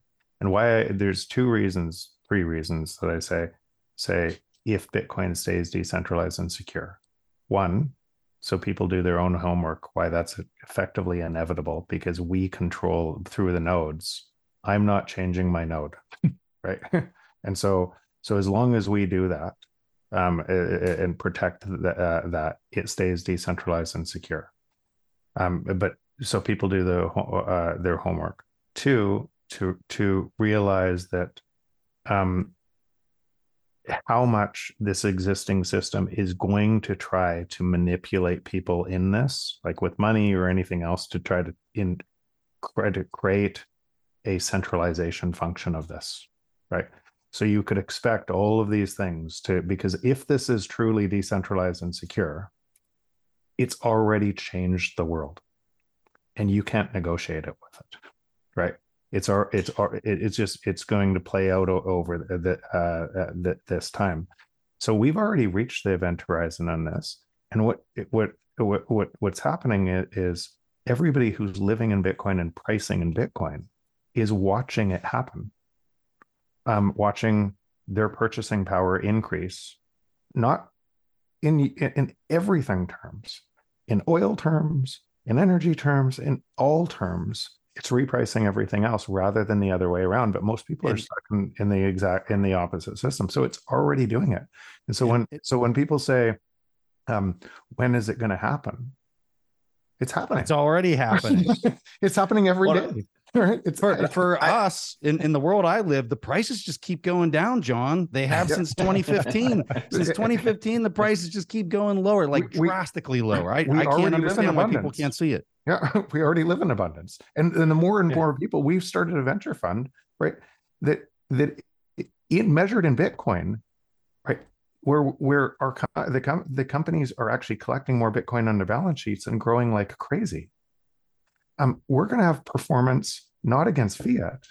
We're going to be in the top quartile of funds against Bitcoin, right? And as people start to see how how much innovation and how uh, and what's happening there, it's going to attract more people, more capital, and everything else because they're going to want to try to share and to try to beat those types of returns, which are outrageous. Well, and I would say too, like la- layering on the the legacy system in terms of the event horizon mm-hmm. these systems always go the same way, which is harder currency, fiat currency, get away, trying to discredit the hard currency. And then you hit a point where suddenly the fiat currency system needs the hard currency again to retain its credibility. Yeah. And I would argue for me, this moment of I don't think we're quite there yet, but I don't think we're two years away from it. I think we're six to 18 months away of if the Fed doesn't hike, they're going to lose the long end because people are going to see that inflation is going to come back. Yeah. And if they do hike, they're going to strengthen the dollar. It's going to force this Japanese foreign selling of treasuries, and they're going to lose the long end. And if they're now in this spot where they anything they do I would argue that is is the event horizon where they they have lost they the the the legacy policymakers have lost control of the bond market in the reserve currency of the world. That's where you get into the people say, well, that's deflationary. Sure, for a moment. But these are not people who like to let things dictate policy to them. They aren't going to lay off the Marine Corps and the Navy and 70 million boomers. They are going to print the money. And that's so I think we're getting to that point, and I think this common knowledge is building now. And I can see it just in my interactions. You know, I was a lunatic four years ago, uh, three years ago, and we all were people, right? And now it's kind of what do, what do you mean? In what way? In what way? Oh, I mean, I, I had people saying that the U and, and people would say that I was um, not credible uh, because I was saying the U.S. had a, an, an imminent and accelerating fiscal problem. That basically the U.S. had a debt crisis, and you could mm-hmm. see it, and there were symptoms already, and they were accelerating, and here was why.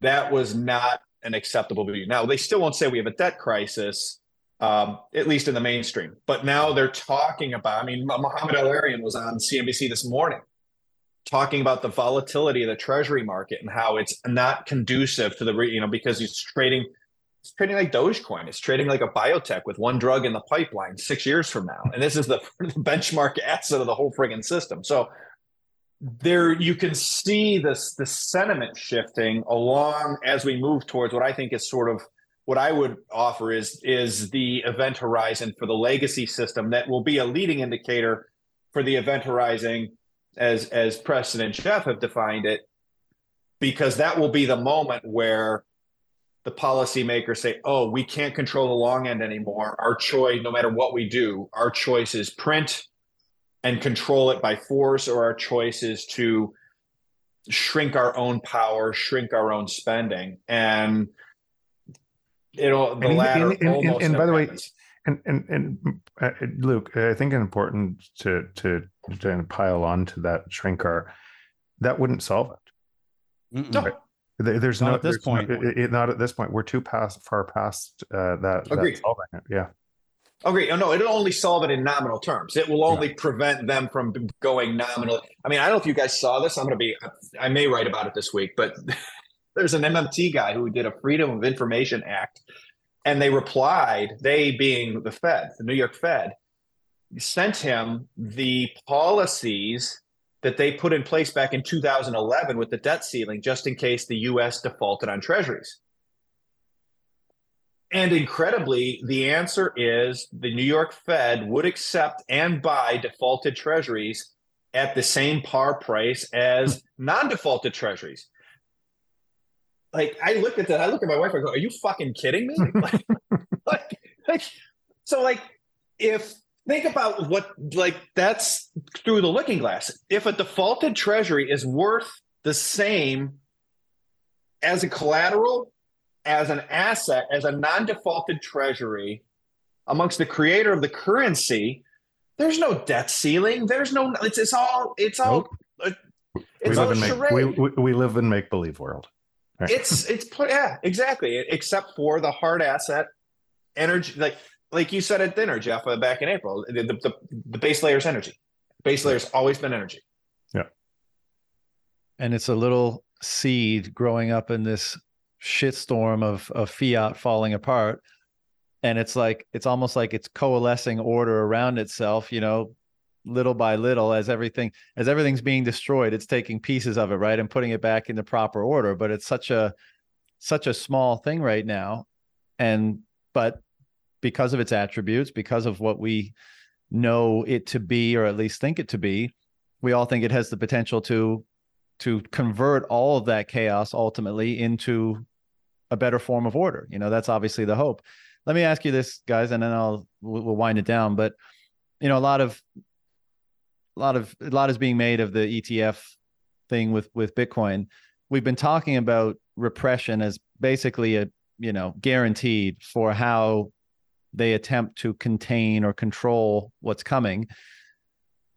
Where do you think the ETF falls in that you know in that domain in terms of looking things looking at things through the lens of repression completely separate integrated in some way part of that plan in some way what are your thoughts the the biggest challenge that that they have with the, the ETF is just look at where all the coins are at right now.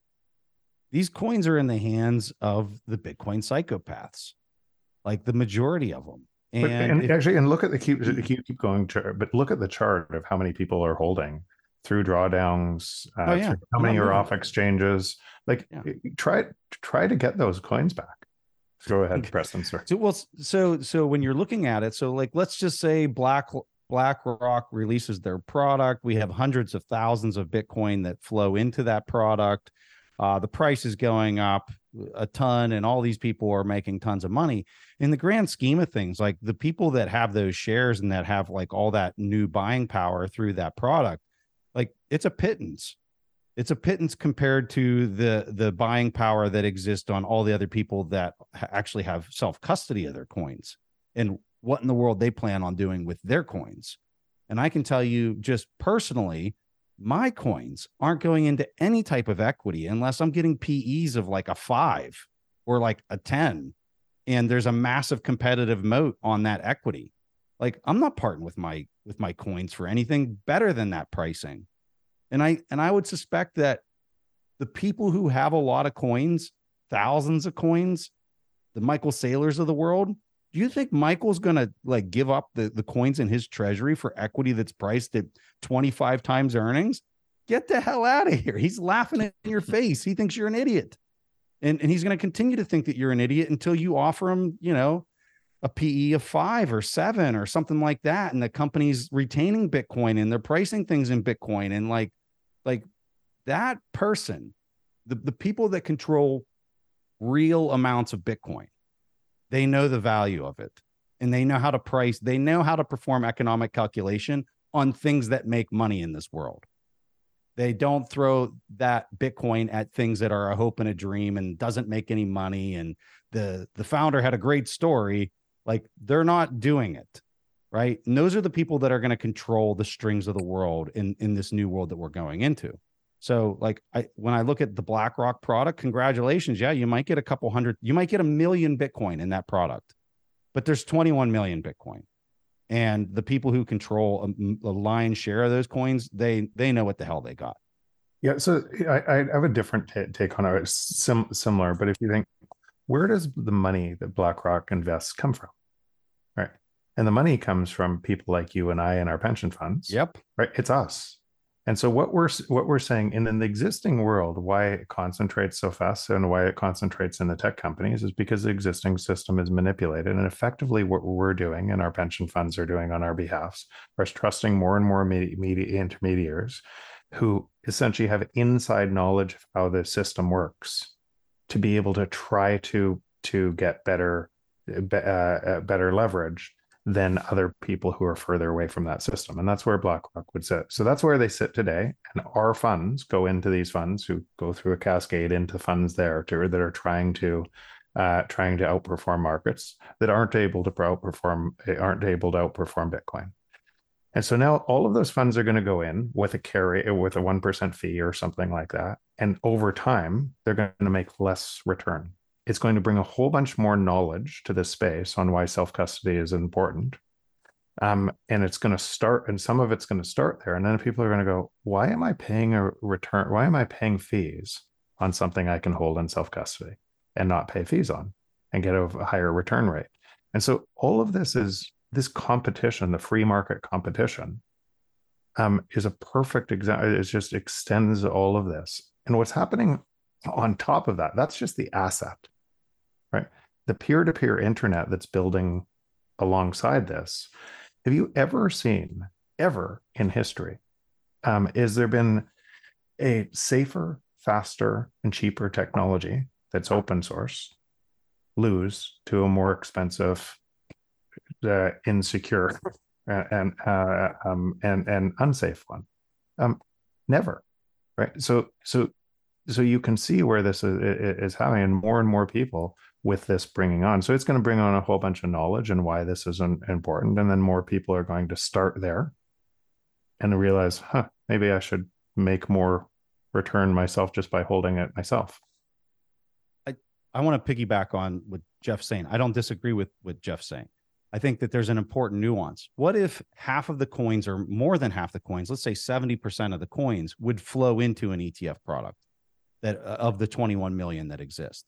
You might have a real issue on your hands if that was the scenario because you have a custodian blackrock who who can somehow control this is what this is the issue you got with gold in my opinion yeah right? totally so that would be an issue but i can tell you based on the people that i know the ones that are self-custodying and where all these coins currently nest the last thing they're ever going to do is buy an ETF share of BlackRock custodying their Bitcoin. It's beyond laughable to them.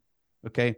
So I think that that's really important. The other thing that I think is important uh, to go to Jeff's point is you're going to see an influx of people buy this product.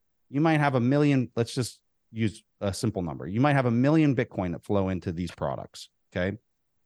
What people are going to find out in due time is as more people demand payments, immediate, immediately settling lightning payments, okay, there's hmm. going to be yield to be captured for routing. Okay. Do you think these people with the ETFs are going to be collecting those fees? They may, through competition, that some of these ETFs might start offering basically almost like a dividend to people that are sitting on this Bitcoin for routing as there's actual demand for immediate payments. You don't have that demand today, it's not there but it's coming. It will come. Once the demand comes for the that immediate routing, all of a sudden now there's fees to collect by plugging the Bitcoin into channels and allowing that to participate or to to collect those fees. Now, what I think is going to happen is you have all these people flood into the ETFs. Then they're going to realize, hold on a second, there's a really big advantage to me holding my own keys because I can make 2% or 3%. It's going to become your risk-free rate by holding my own keys and and exercising that through some turnkey solution that's going to materialize here. And I've taken pitches, I've seen different things. Trust me, there's something coming. Um, so I think that you you might have a swing where everybody wants the turnkey solution to, in their trading view or not trading, but into their uh, stock brokerage account to just buy the ETF because it's simple. They can put it on their balance sheet, and then I think in due time, call it three to four years later, that pendulum might start to swing back the other way, where people who want exposure to Bitcoin and also want to get a kicker of additional interest are going to want to take self custody. And you're going to see the desire for the ETF product to not be as high as it is like right now or in the company. I think we just want one careful thing. Preston's totally right there, but we got to be careful of it's not actually yield; it's actually fees that are generated Yes. from the Lightning fees. So it's not a it's not a credit instrument. It's you can hold non-custodial Bitcoin, your own keys, and con- contribute. So no risk in contributing them to the Lightning network to drive liquidity, and and share in the fee generation of all those tiny little transactions, which will look like yield Yeah. in the Look like it will look like yield in the and be the new And- free risk risk free rate of the new system. and here's and here's how we can prove through definition that it's not yield is because you're not giving up the keys. Mhm. You are not giving up the keys. It'd be You're like not trusting me- some custodial. You're not trusting FTX. You're not trusting anybody. You're not trusting BlackRock. You have you your still have the keys. I, So- I absolutely agree that competition and the other value to be derived from Bitcoin, other than just holding it, you know, cold storage or having a custody a custodian hold it, will over the course of time be too enticing. You know, for will draw people out of these instruments. I think in the short term they're going to be incredibly popular. You know, one simple reason is that you can just you'll be able to borrow against it, right? You got a million bucks in Bitcoin, you want to borrow against it to get some cash or whatever. You know, that's something that people are familiar with, so they'll probably they'll probably avail of it.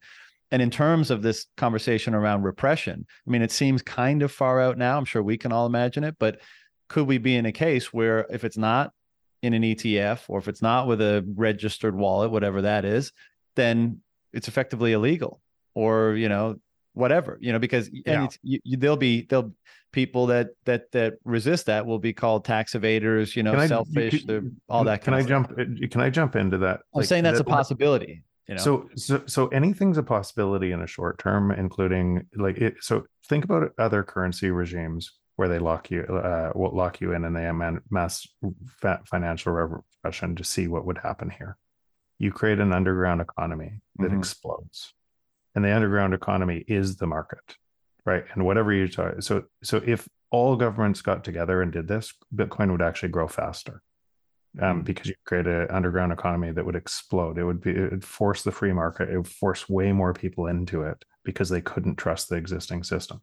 If one government did it, then there's a massive incentive for other governments to take advantage of the free market. So so North Korea can stop the internet from from from effe- helping their citizens, right?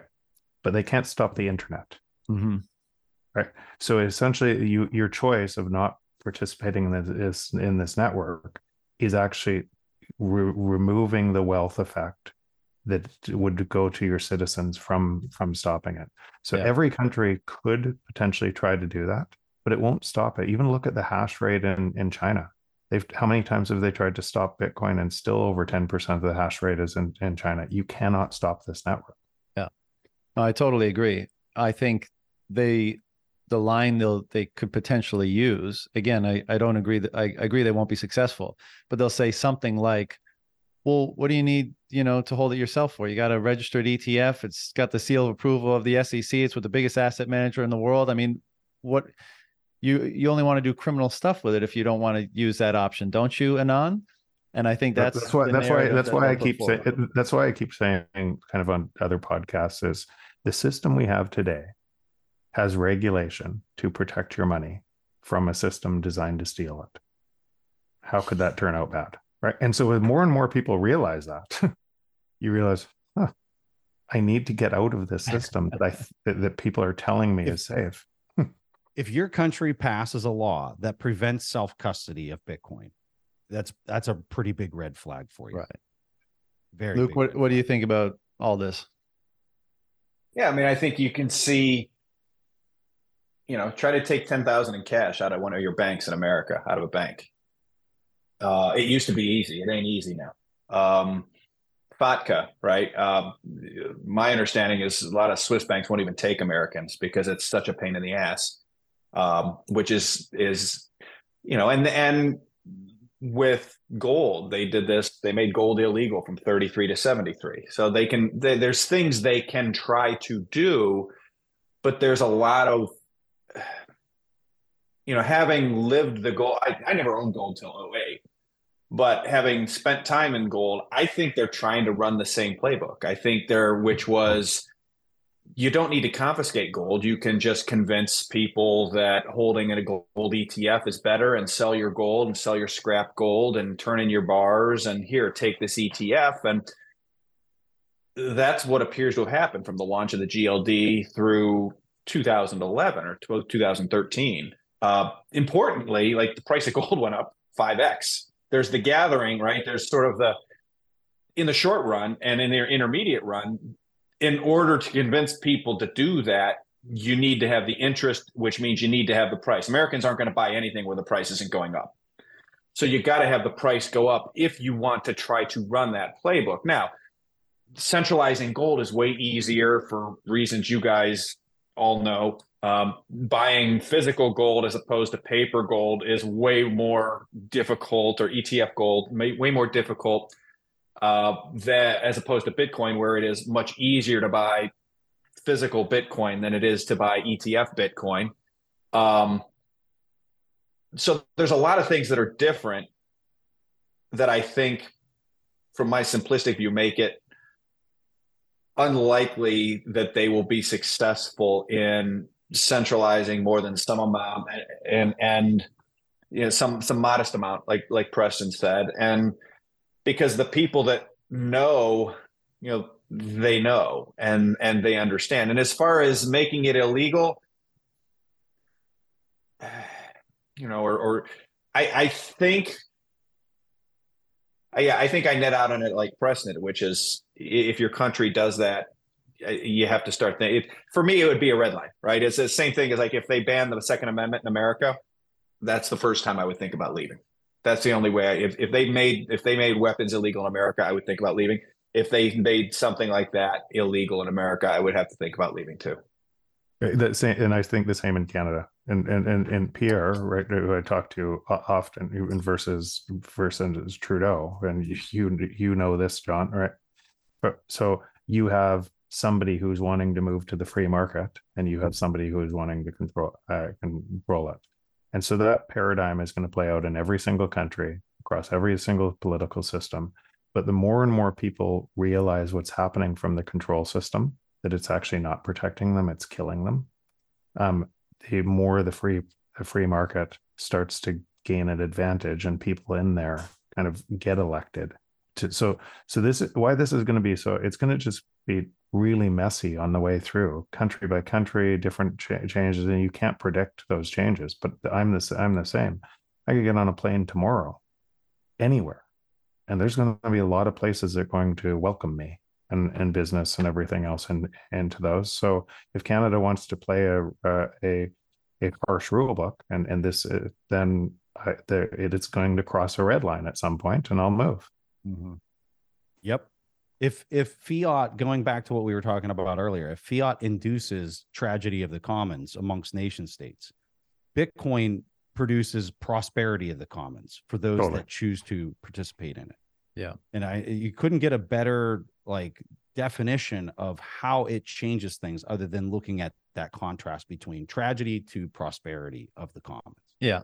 And this to you know this is the the thesis of a very popular book in bitcoin land which is the sovereign individual right? You when these things start happening when things start falling apart when there's you know uh, chaos places certain places will adopt more sensible policies more policies aligned with truth policies aligned with freedom and they will attract the people that value those things and have the capacity to to go to those places. And then it will become even more apparent that there's benefits in doing so right? Those people will be thriving there will be freedom there'll be prosperity there'll be peace and it'll be even more evident to those people that maybe haven't made the decision yet. And that is my segue into my final point which uh, will be a plug for I, I, know jeff at least is involved. I don't know if the if uh, preston or luke are but speaking of places to go you know th- th- i mean this has become a popular thing and you know since covid basically like where are the places where there's more freedom where there's less authoritarianism where there's maybe more sensible policies maybe bitcoin is legal tender like el salvador where you might think of visiting now and potentially moving if things really get hairy. And madeira has kind of popped up as as one of them a, portuguese protectorate off the coast of morocco. And uh, they're doing they're having a bitcoin conference in early March of next year, if I'm not mistaken, Jeff. And. I think it's called Bitcoin Atlantis, right? Yeah, that's right. Why don't you uh why don't you show no, it just, so yeah, so a couple of years ago and um I uh one of the people who uh, translated my book was Andre Loja uh, from Madeira, and then and then he asked me to, and then the president of Madeira read read the book, and then yeah, and and so so we just developed through Andre first and the president and what was happening and what it would look like and how how the euro is going to be faced into a time that eventually they're going to have to essentially sacrifice the periphery for the core at some at some point. And if they didn't then you would uh, have an explosion of kind of political divide in different uh, countries that would for, force that different leaders and and and such and and and talked about what was happening here on the longer term and how countries or nations could take advantage of this by by building policies friendly towards bitcoiners and what was going to emerge on top of that la- layer. So um, he's very on side. Now no it's still uh, it, it's still they they can't create their own policy away from the euro so they mm-hmm. can do some things and everything else but he, he very much knows what we're talking about and very yeah. much knows on what's to what he can do and how to build a build a path to be able to do this and as such he's attracted a whole bunch of bitcoiners Gigi just moved there a bunch of others a whole bunch is going on into that so we um, we put together something called free madeira which is uh, which is driving bitcoin adoption um, and a whole bunch of things in, in uh, inside Madeira, and then we're putting on a conference. Um, actually, Preston's running one of the blocks, um, but it's going to be a, a really great conference where we're going to go through kind of beginners, what that looks like, and then and then what the transition looks like, and then what what it means on on top of what, what the future looks like on top of Bitcoin layer so I'm super excited. We've got some awesome speakers uh, coming, and it's going to be bring your family. It's going to be a it's going to be a great one. P.S. Luke, do you want to join us? I'd have to look at my calendar. It does sound interesting. So yeah, yeah. it's just send them pictures. Jeff. Just send them. Pictures. Yeah, it looks it looks stunning. It's, you know, but, uh, I, have been. It's awesome. That, that's the point, right? I mean, people go will find sniff out these areas, whether it's a small jungle town in Costa Rica, as we have now with Bitcoin Jungle, or whether it's a country like El Salvador, or any places where you know people the, the, where there's a will right? Where people want more freedom where they want more autonomy where they want to interact with other each other on a different basis. And that groundswell where people start doing it showing that it's possible showing that it's better or beneficial then it starts you know it starts bumping up against perhaps the political architecture there and maybe it's receptive maybe it's not. And it just if it it slowly finds a level right where all these places i think are enabled largely by bitcoin largely by the economies that it that can run on top of bitcoin and the lack of infrastructure that you need to do so means that these can pop up everywhere. And then it's just a matter of running the clock forward. And and uh, i think there's going to be over the next decade i think there's going to be a lot of places similar to madeira maybe not quite as beautiful a lot of them but uh, that have that kind of there's people there on the ground that want to see that change happen and they're going to do their best to to prove it to others in that area that it's a, a, beneficial change. And then more and more and more options will be available to people that are looking for you know a place that's more conducive or more in line with their values you know? And so i think it's you know i, I agree there's going to be a hef you know a healthy not a healthy but a hefty amount of of chaos in the coming years as these things unwind but tangential to that, I think there'll be a lot of very, very interesting, novel, you know, never before seen sort of places and communities and you know uh, places like that bubble up and they'll be infused it, with the culture it, that we often talk about and the values that we often talk about. I think that's what it's not it's not clear for people who aren't in this space all the time. You're in the space all the time. Preston's in space all the time. Like it, running a fund in this space or all the time. So seeing hundreds, not thousands, of companies building into the space and and the intersection of what's coming that people have no idea that's coming. This is way more powerful than the internet. It's literally a peer-to-peer internet tied to money and the entire th- uh, sorry tied to energy that can't be screwed around with. And so that base layer is so solid now and getting more and more solid, more decentralized and more secure that you have this explosion of innovation happening on top of that base layer that uh, I I built a whole bunch of companies through the internet. Like I was early in the internet. I was invested in the internet. I understood I understood what the world looked like at that point and what people said about the internet. exactly what they're saying about Bitcoin today. um, through that through that phase, and I understood what that looked like. And and that it was very powerful at that t- time. Some of the smartest people i knew were building on the internet because they could see a different future. It pales in comparison to what i see now.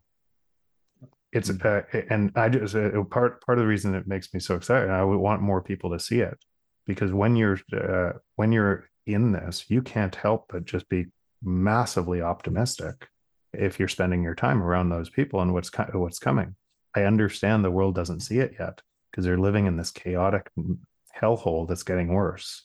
Mm-hmm. Um, but it, but what replaces it is is so powerful. Exactly, and it'll be on display first in these jurisdictions in these, in, the, in these regions in, the, in yeah. these region in these regions. Yeah, yeah. Well, gents, uh, this has been great. Love talking to you guys. Um, I'm going to pass it around now to closing remarks and shut it down. Luke, why don't you go first?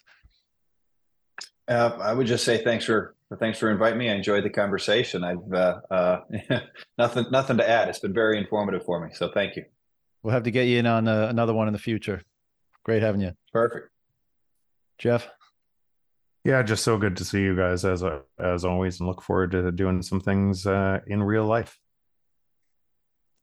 Preston have a podcast, part of Ego Death Capital. I religiously read Luke Gromen's newsletter every week.